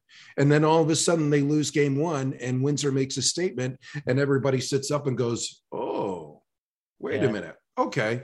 Maybe it'll be Hamilton in five. Then Windsor wins game three. Okay. Maybe it'll be Hamilton in six. And then, of course, we go to seven games. So um, I really thought Windsor was going to give Hamilton all they could handle, and it certainly came to fruition. I agree with you guys. Uh, I think the OHL really needed uh, a showcase series, and boy, did the OHL deliver. I should say the Bulldogs and the Spitfires delivered that way. Yeah, you Yeah. get the two number one seeded teams right. You like you talk about the crowds at both buildings. It's just like you said, a sellout in games. Was there a sellout in every game in Windsor? I know for sure it was six. Game Um, three and think four. Game, game three wasn't a sellout. Yeah, but game I think Game four and game six were sellouts, basically. Yeah, and that just fans needed this. You know, we like you said, we didn't have full buildings all year. Like you talk about London, nine thousand. Colin, you were at a few games. Were they even close to nine thousand? Like I don't think Yeah, it was Kitchener ever got close to seven or seventy five hundred fans. However, at their many the playoff odd holds. Like the fans came out, like you said, for an event. They deserve that. Not having OHL hockey for a year and a half. just look at Hamilton in game seven, guys. Like Yeah. it was 2007 was the last time they opened the upper bowl at the first Ontario Center, and that was for the AHL Calder Cup run for the uh, the Hamilton um, Bulldogs, the uh, Montreal Canadiens affiliate. So Yeah. the fact coming out of pandemic was the first time that they had to open the upper bowl in 15 years. I think that says a statement of A, how great that series was, and B, how much the fans really engaged with the OHL Championship Series. Yeah, exactly. And I just want to quickly touch on this. You mentioned about the Flint series, right? When they went down 3 2. How about the play of Xavier Medina? Because Medina really backboned them to that game seven victory as well. I mean, you saw Othmann get a couple chances there in overtime, and then Parrott comes down and scores in game six and sends them on to game seven. But the play of the Windsor Spitfire goaltending throughout the playoffs was very underrated, in my opinion. We really didn't hear much about Onuska. In that trade, now you look at it, it's probably one of the best trades in the Ontario Hockey League trade deadline season that they had. And um, quickly touch on that one because the goaltending was there for Windsor. Yeah, without a doubt. Like I think um, if you look back a at the Onuska deal, it was Yeah. for a sixth and a conditional fourth.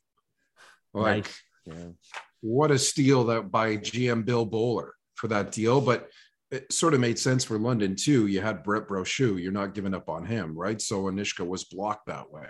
Mhm. Um, but there were so many great storylines with the Windsor Spitfires. The goaltending was right up there.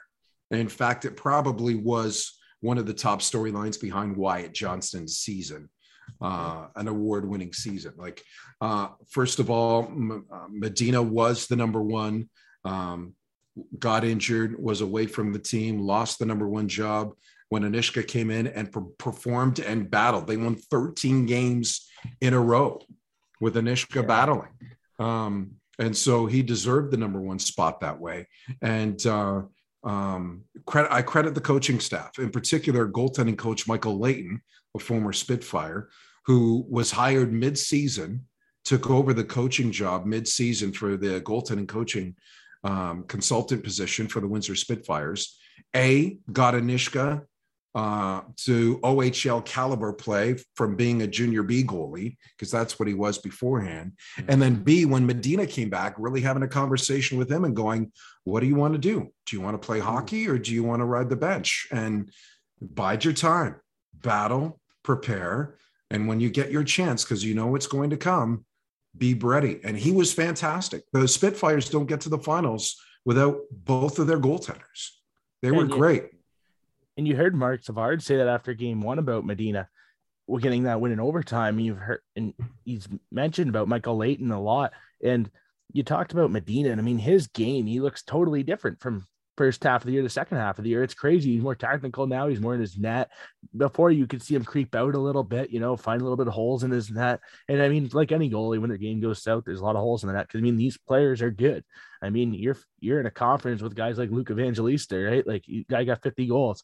Brandon Hoffman in the same division. So when you have holes in your net, it tends to not work out so well for you. And yeah, Medina looked totally different in the second half and just the technical work from Michael Layton, I guess now you could say, and just looked he's improved a ton.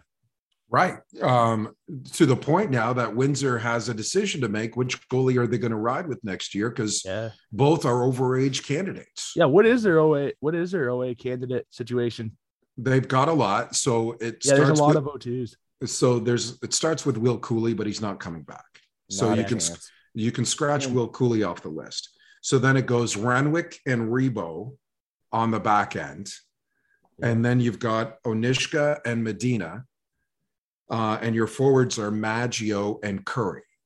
So th- there's a lot of options there for an overage perspective. So Maggio, the Um, hometown kid.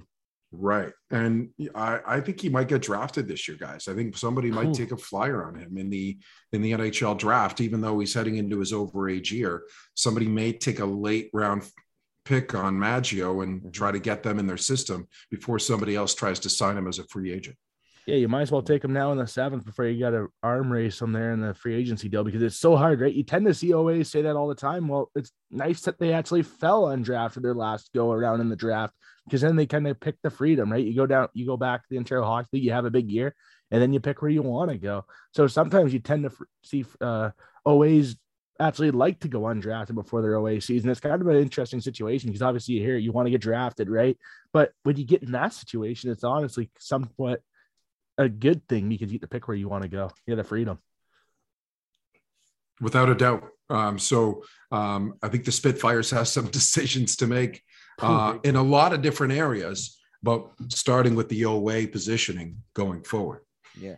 Yeah. Talk about those we're going to get to Cuylle and Johnston and Zito for anyone out there. Uh, joined by color man for the Spitfires, Manny Paiva. Just touch on not those top three guys. The rest of that team. I mean, you yeah. could. Uh, D'Amico was on my MVP ballot. Uh, he was tremendous. I like, mean, I like Oliver Peer. Abraham. Fourth line guy moves up to the third line as the series, go, series goes on. I was a big fan of him against Flint watching that series. Like talk about those lower guys that had that contribution that yeah we've got superstars in front of us but if you just focus on them you're going to pay because we're we're pretty good too yeah but let, us start with oliver it's a fantastic story he's from near hamilton he's a burlington kid so basically playing the bulldogs allowed him to play in front of family and friends mm-hmm. as the hometown kid but look back at game one he scored the game tying goal that set up the Michael Renwick heroics in game yeah. one. This was a free agent walk on at training camp for the Windsor Spitfires.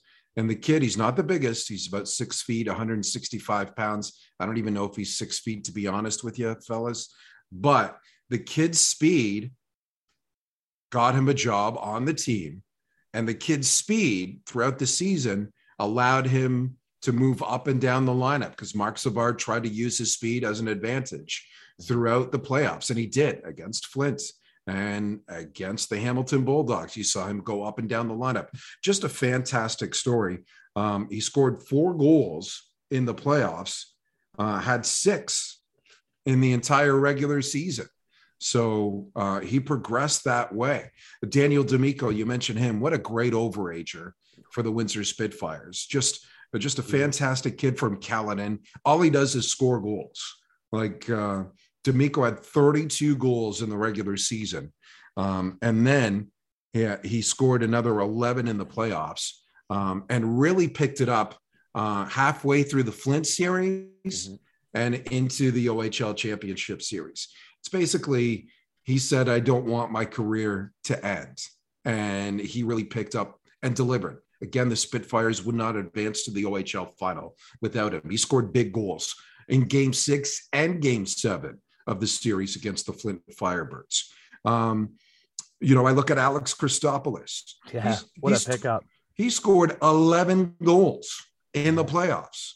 Just a fantastic pickup uh, from the North Bay Battalion. Uh, a move that was made. Uh, let's see if maybe a change of scenery will help him out. So he worked hard and got rewarded by playing on the top line with Cuylle and Johnston at different times in the playoffs. He was fantastic. Um, and if I look at the back end, you know, everybody talks about Henault, everybody talks about Parrott on Windsor's back end, but Michael Renwick had a fantastic playoff as well. Um, you know, he had five goals, 13 points, third in defenseman scoring, and he had some big goals. He scored goals at big moments in the hockey game, the game winner in game one against Hamilton in overtime, uh, the game winner in game six, uh, quickly um, after Windsor had tied it up in game six. A, a, huge blast, goal. Yeah. yeah, right before the end of the second period. He came up not only with goals, but goals at huge moments in hockey games. And I have two other guys for you. And I mean, that's big for next year, right? Because the focal point, I mean, not really a focal point, but the eyes are going to be on them former first round pick, Ethan Maidema and Ryan Abraham. The development for them, the progression, right? You speak progression on these guys. It's so important for them to come up. What's your expectations for guys like Maidema? Because obviously you didn't really see him a lot in the finals being a young player, but high skilled. We saw the goals in the preseason there around social media. Um, what's your opinion on Abraham right. and Maidema for next year? So I'm going to correct you, and ex- I, I hate correcting you, but it's Miedema, okay?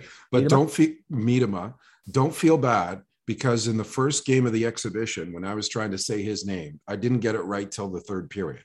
So, um, uh, but it's a kid that you're going to remember his name going forward. He's got Yeah. a ton of skill and a ton of size. Um, he just needs to work on his strength and his foot speed going forward. But the kid is is a Huge. built like a man, six foot four, 200 pounds. And we got to remember that he he's 16. So um, he's been added to uh, the U18 team for Team Canada. It's going to be a great opportunity for him. Uh, Ryan Abraham, he, he's not the biggest guy out there at 5'10, a buck, 165 pounds, a buck 65. Um, but he plays with an edge. And when he plays with an edge, he's way more successful on the ice. Um, as long as he doesn't cross that line, uh, as long as he's on that line and doesn't go over the line, if he, if he doesn't go over the cliff, he's a very tough player to play against. And he led all rookies in scoring in the OHL playoffs. Future is bright for the Windsor Spitfires with those two offensive threats. Yeah, for sure. Yeah, and well, might as well get to them now. Big boys, Cuylle, Johnston, uh, Zito. I mean, we've had Zito on the show. Uh, we know what he's like away from the rink. Uh, just having a casual conversation with him. I think we bumped into him at the hotel on Yeah. uh, on Sunday night a couple of times. Just being Red Wings fans, him being a Red Wing pick, pretty pumped about that. But but those three guys, they they put fans in seats, and that's just the pure amount of talent that they have, and just it, it's almost not fair on some nights when you watch them play. Yeah, you know, Zito, um, Zito pound for pound's pretty tough hockey player. Uh, he's six foot one, 175 pounds, and he knocked out Logan Mailloux out of the season, basically. Uh, Yeah. Mailloux, Mailloux got injured in that fight against Zito uh, back in February. Uh, I think um, Mailloux hit her shoulder, and that was a huge blow to London's blue line. But uh, it was Zito toughness, answering the bell. Um, he scored some big goals on the season. And listen, this guy didn't play game two because his eye was shut, like completely Yeah. closed. They had to put a rod in his nose to fix it because his nose was out of place after game one, after Oh, that game one hit that he took. So if that doesn't make you squirm right now, you know, he came back Yeah, it not not not only not only was his eye closed and they had to put a rod up his nose to fix his nose. I didn't think he was coming back in the series. I would have bet my house on it. I would have been living with you guys at the hotel trying to get pizza. Uh, Here we go. but he, he came back and he was a factor um, in the series. Um, so um, as long as Zito stays healthy and stays focused, uh, I think he's going to be a successful hockey player. Now, Wyatt Johnston and Will Cuylle are other level players. Yeah. We could talk about this whole podcast about just one of them. I've got all the time in the world for Will Cuylle. He was a tremendous captain for the Windsor Spitfires. Um, the coaches poll gave him the second best shot in the Western Conference. Uh, Brennan Othmann, I think, was given the best Yeah. shot in the Western Conference. A little debate about that, but I'm not going to quabble over that because in the end, Will Cuylle won a Western Conference title and went to the OHL final. But Cuylle, all he does is score goals, and he's a man amongst boys, like 6'4, 210. Um, he's just a beast out there. Um, I know he was upset a, little with himself that some of his shots missed the target in, in game seven, um, but he can skate, uh, he can hit, and he can score. And talk about a prototypical power forward. That's going to be a huge gap for the New York Rangers going forward. And Wyatt Johnston, I think, took a lot of people by surprise.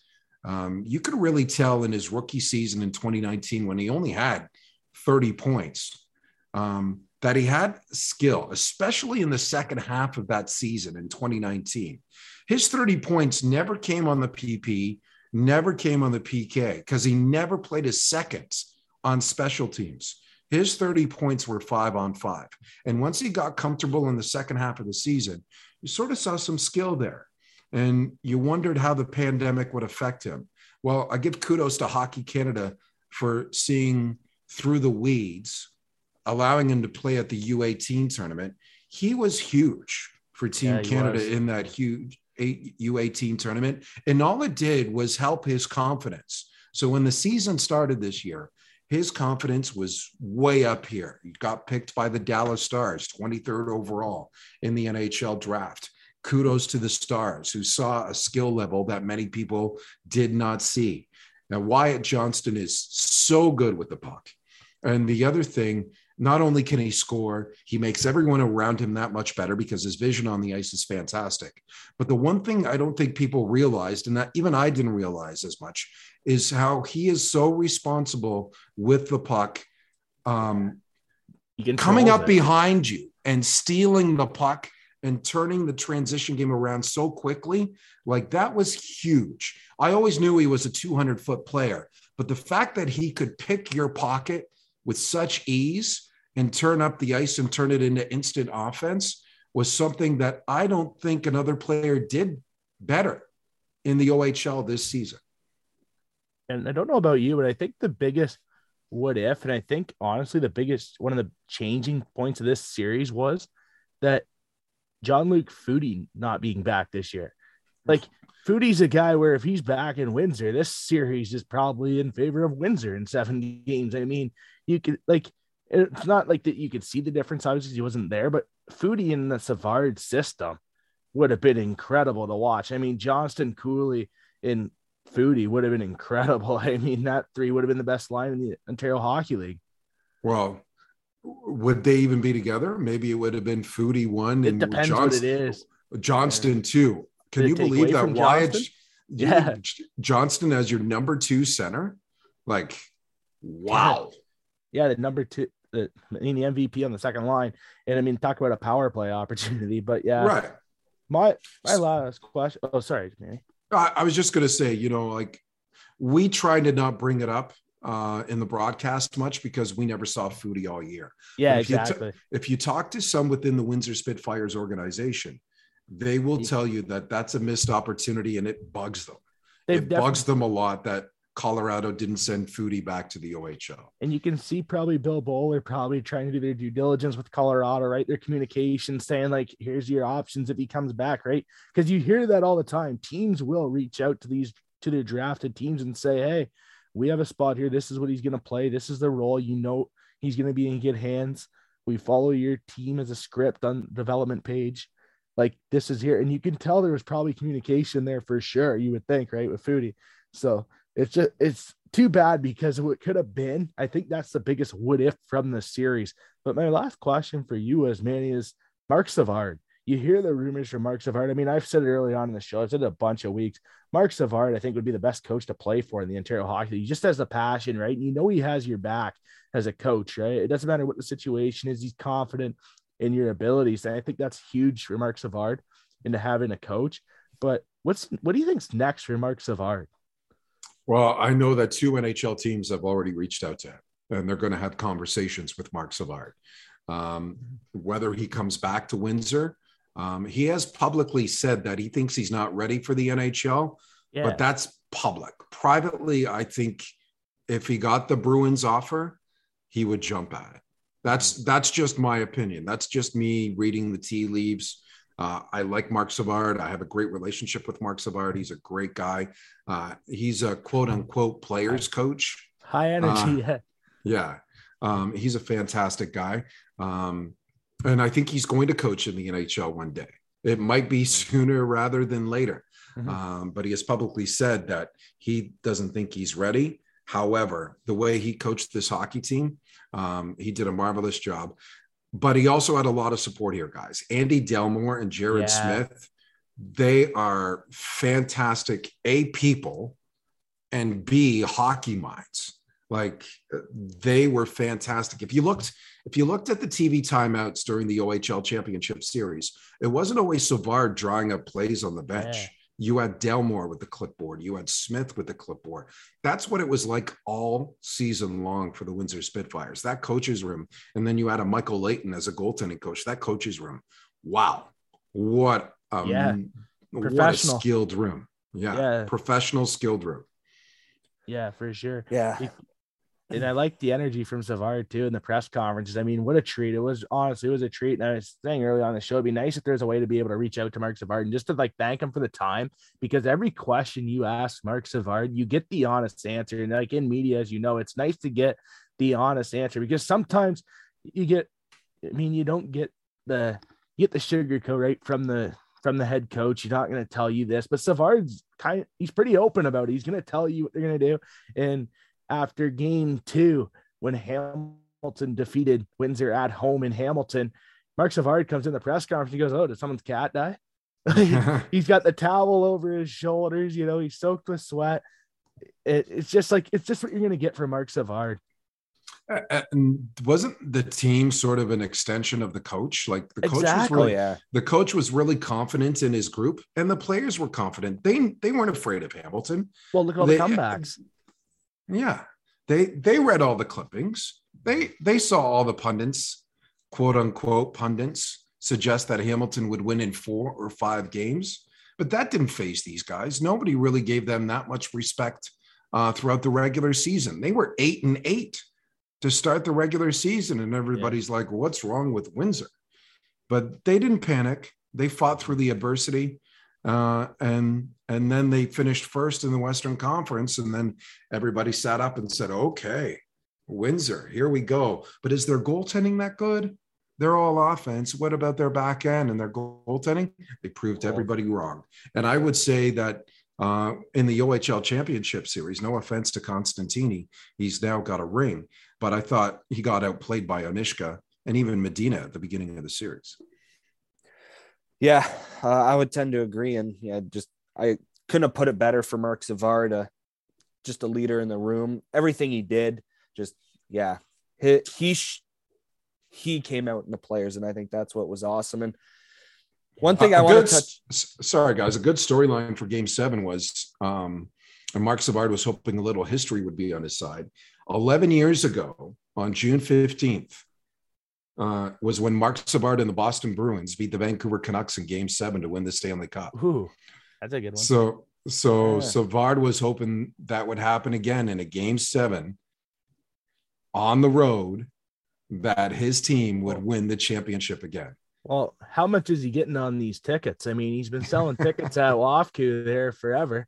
How much is he getting off the ticket sales here? I, I love it. After game two, he's on Twitter. Let's pack this place. Let's go Windsor. Like I love it. Yeah, that that was a that was a good funny bit every with the Windsor media every time he walked Yeah. into the Yeah. Into the press room. How how many how are ticket sales going, Coach? So What was the question you asked about the stories? He had some stories and he wouldn't tell the Leaf one, but you could see Will Cuylle after game six tell the Leaf one. He wanted them to tell it, but he didn't. That would have been awesome. so I I've d- I've done that a lot with coaches. Just like uh, I did that with Jay McKee actually Yeah. before Game Seven as well. But um, uh, I I just like to, hey, Coach, what's your Game Seven experience, right? and uh, guys. Yeah, and and you know, Will Cuylle remembered the Leaf story, um, but the story that Marc told, um, not not the Game Seven win that the Boston Bruins won the Stanley Cup, but uh, Game Six when the coach walked up to him at the time and and said, uh, uh, "You're a great regular season performer, but are you are you a, are you going to be known as a playoff bum?"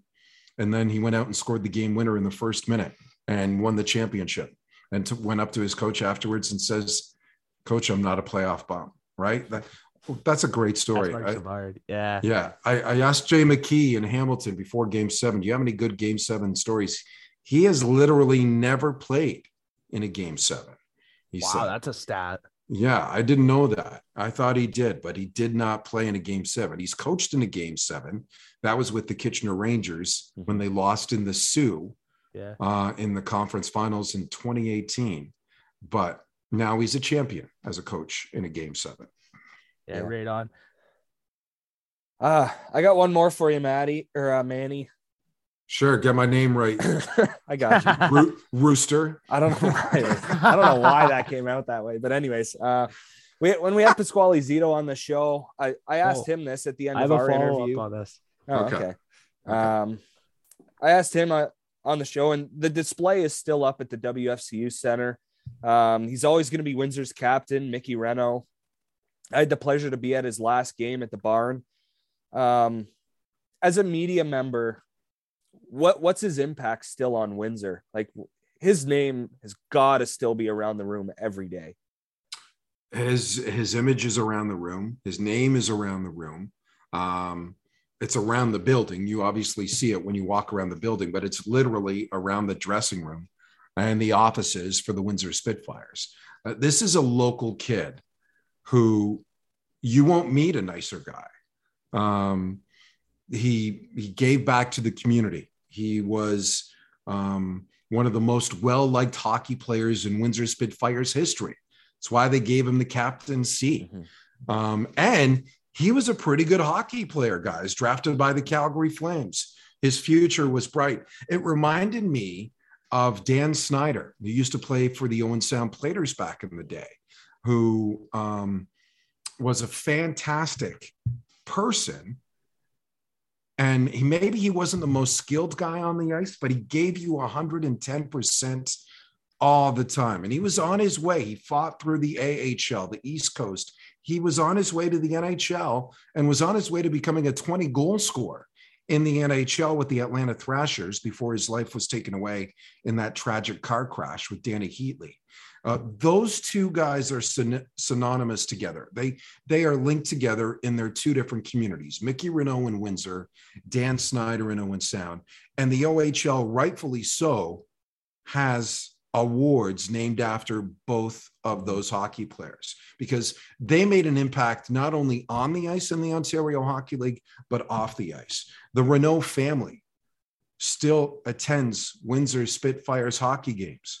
They are still honored in a pregame ceremony on Mickey Renaud Day at the WFCU Center when the Spitfires play, and they will play every single day on Mickey Renaud Day going forward. That's how much of an impact he has on the team and in the community. Yeah. Yeah. No, just yeah, like I said, doesn't get any better than that. And it's unfortunate, but uh, yeah, what a great player. You said it perfectly, Manny. Um, that pretty much wraps her up. Um, I, have, I have one last question. Okay. Go for it, Wardy. So we had Mike Stubbs on the show. We've had Reed Duffy on the show. Every broadcaster, we like to ask this question because the broadcasters and media in general have all the best stories. What's your best story? Story time with Manny, covering the Windsor Spitfires. What's your best story? Oh man, um, I don't know if I have a great story that I could share with you guys. I've got stories, but. I don't know if I can share it with you guys. My okay. So I would say that um, uh, I would say that I was late for the bus one time. Ooh. Um, and you know, as you know, that doesn't go over so well. Yeah, that's it. Actually, it was actually um, it was actually a road game in Owen Sound, my old Even stomping grounds. And um, the post game show went long, and then everybody wanted to talk to me after the game, and the guys just wanted to get on the bus and go home. They actually played on Groundhog Day. So uh, I think I did a video on social media before and said, "Hey, it's Groundhog Day. Guess where I'm at?" Sort of linked together. I'm in Owen Sound, Groundhog Day all over again, that sort of thing. And I get on the bus late, and the captain was Luke Boka at the time, um, and he just he just sort of said, "Hey, it's Groundhog Day. Let's go."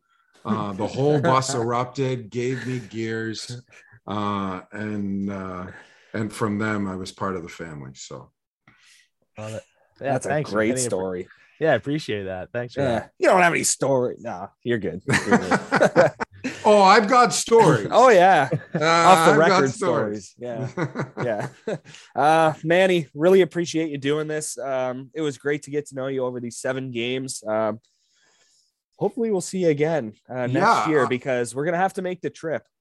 Honestly, guys, I wish we had more time to talk uh, over the yeah. course of the the seven game series. Colin and Reese, you guys are doing a fantastic job. Thank you. Uh, listen to you guys a lot. And I appreciate you having me on. And maybe, just maybe, you might be able to get some Windsor pizza when you return to the Rose City. Oh, for sure. That's the goal. That's where we're stopping first. Screw the arena. We're just going to go get pizza first. Yeah. And remember, you can get takeout. It is 2022. You don't have to dine in to eat and enjoy Windsor pizza. You Oh. can get takeout, boys. Love it. All right, let's jot that down. We can get Yeah. takeout. All right, we're good.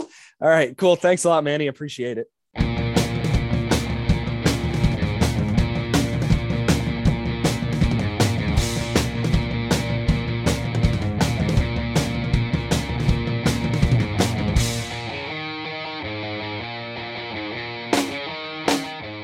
Welcome back to the OHL in 60 podcast. I'm Reese Maney along with Colin Ward. Episode 100 is coming to an end. Thank you again to Manny Paiva for joining us. Of course, hear him doing the color with the Beller on AM 800 CKLW in Windsor. You know, For future considerations, the podcast, he's on there. Great Two- guy. Great chat. two, you know what? Windsor's radio broadcast, two class act guys. Yeah. You're not gonna find a better class act group than Windsor's broadcast. Um, they do an incredible job, and uh, two very, very good people. I mean, the nicest people I've met this year, I think, in the in media by far. I mean, two class act guys always have the time of day for you. Uh, genuine. Um, just nice to be able to finally meet Manny in, in person, Yeah. right? This final. So that's the beauty of it, right? Playing a team that we never really saw the out of conference play. So it was nice to meet Manny and uh heck of a series for him and a heck of a group they have up there in Windsor, that's for sure. I was going to say TSN's mics didn't work. Where was Reed Duffy or Steve Bell? Come on. Yeah, where was the brutal. Yeah, yeah. Cue them on. Had two great Finally. options. Very true. God. Very true. One of them was a Bell Media station. Yeah. Yeah, you would think you would think you would make the move, eh? You would think, but Yeah. if if if it was Manny and Steve's mic or Reed and Troy's mic, I don't think that the game would be paused. Yep, I agree. So that's all I'm gonna say. Yep. Fun show though, fun show. Battled through the elements of battling. I God, mean, I'm not feeling it, man. This is rough. Physicality. Yeah, we went through a seven game. We went through a seven game series ourselves. Reese. Yeah. Yeah. That was It was. It was one. fun. Worth it. Definitely worth it. Um, first like first playoffs for us, part of the show. First full And it- season. and it ends just before our hundredth episode. Like how well did that work it up. out? You know, back a couple years ago, we drew it up.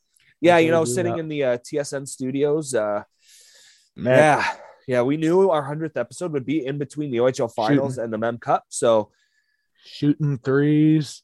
Um, yeah, putting phone books on our legs, like yeah, e bug. I mean, you're not gonna find a better e bug style. right. Um, That's what I'm saying. Going out, going out to get East Side Mario's from Skip the Dishes uh, with a hockey stick to social distance back when COVID first started. Yeah, March of 2022 or 2020. Um, that was pretty good. That was a late night. That was when you're not doing the Lakers Raptor game in the bubble, and we went out there with the hockey stick.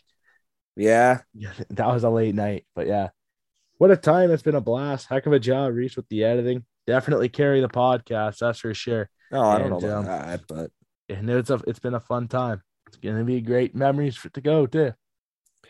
oh yeah, next hundred has just begun. And thanks to Gavin Bryant too for the message. Yeah. Appreciate that. Shout out to him. Guy's a beauty. Yeah, it really is. I mean, one of my favorites, right? I mean, as Delight Connections, it was automatic when he got drafted. We had to get him on the show.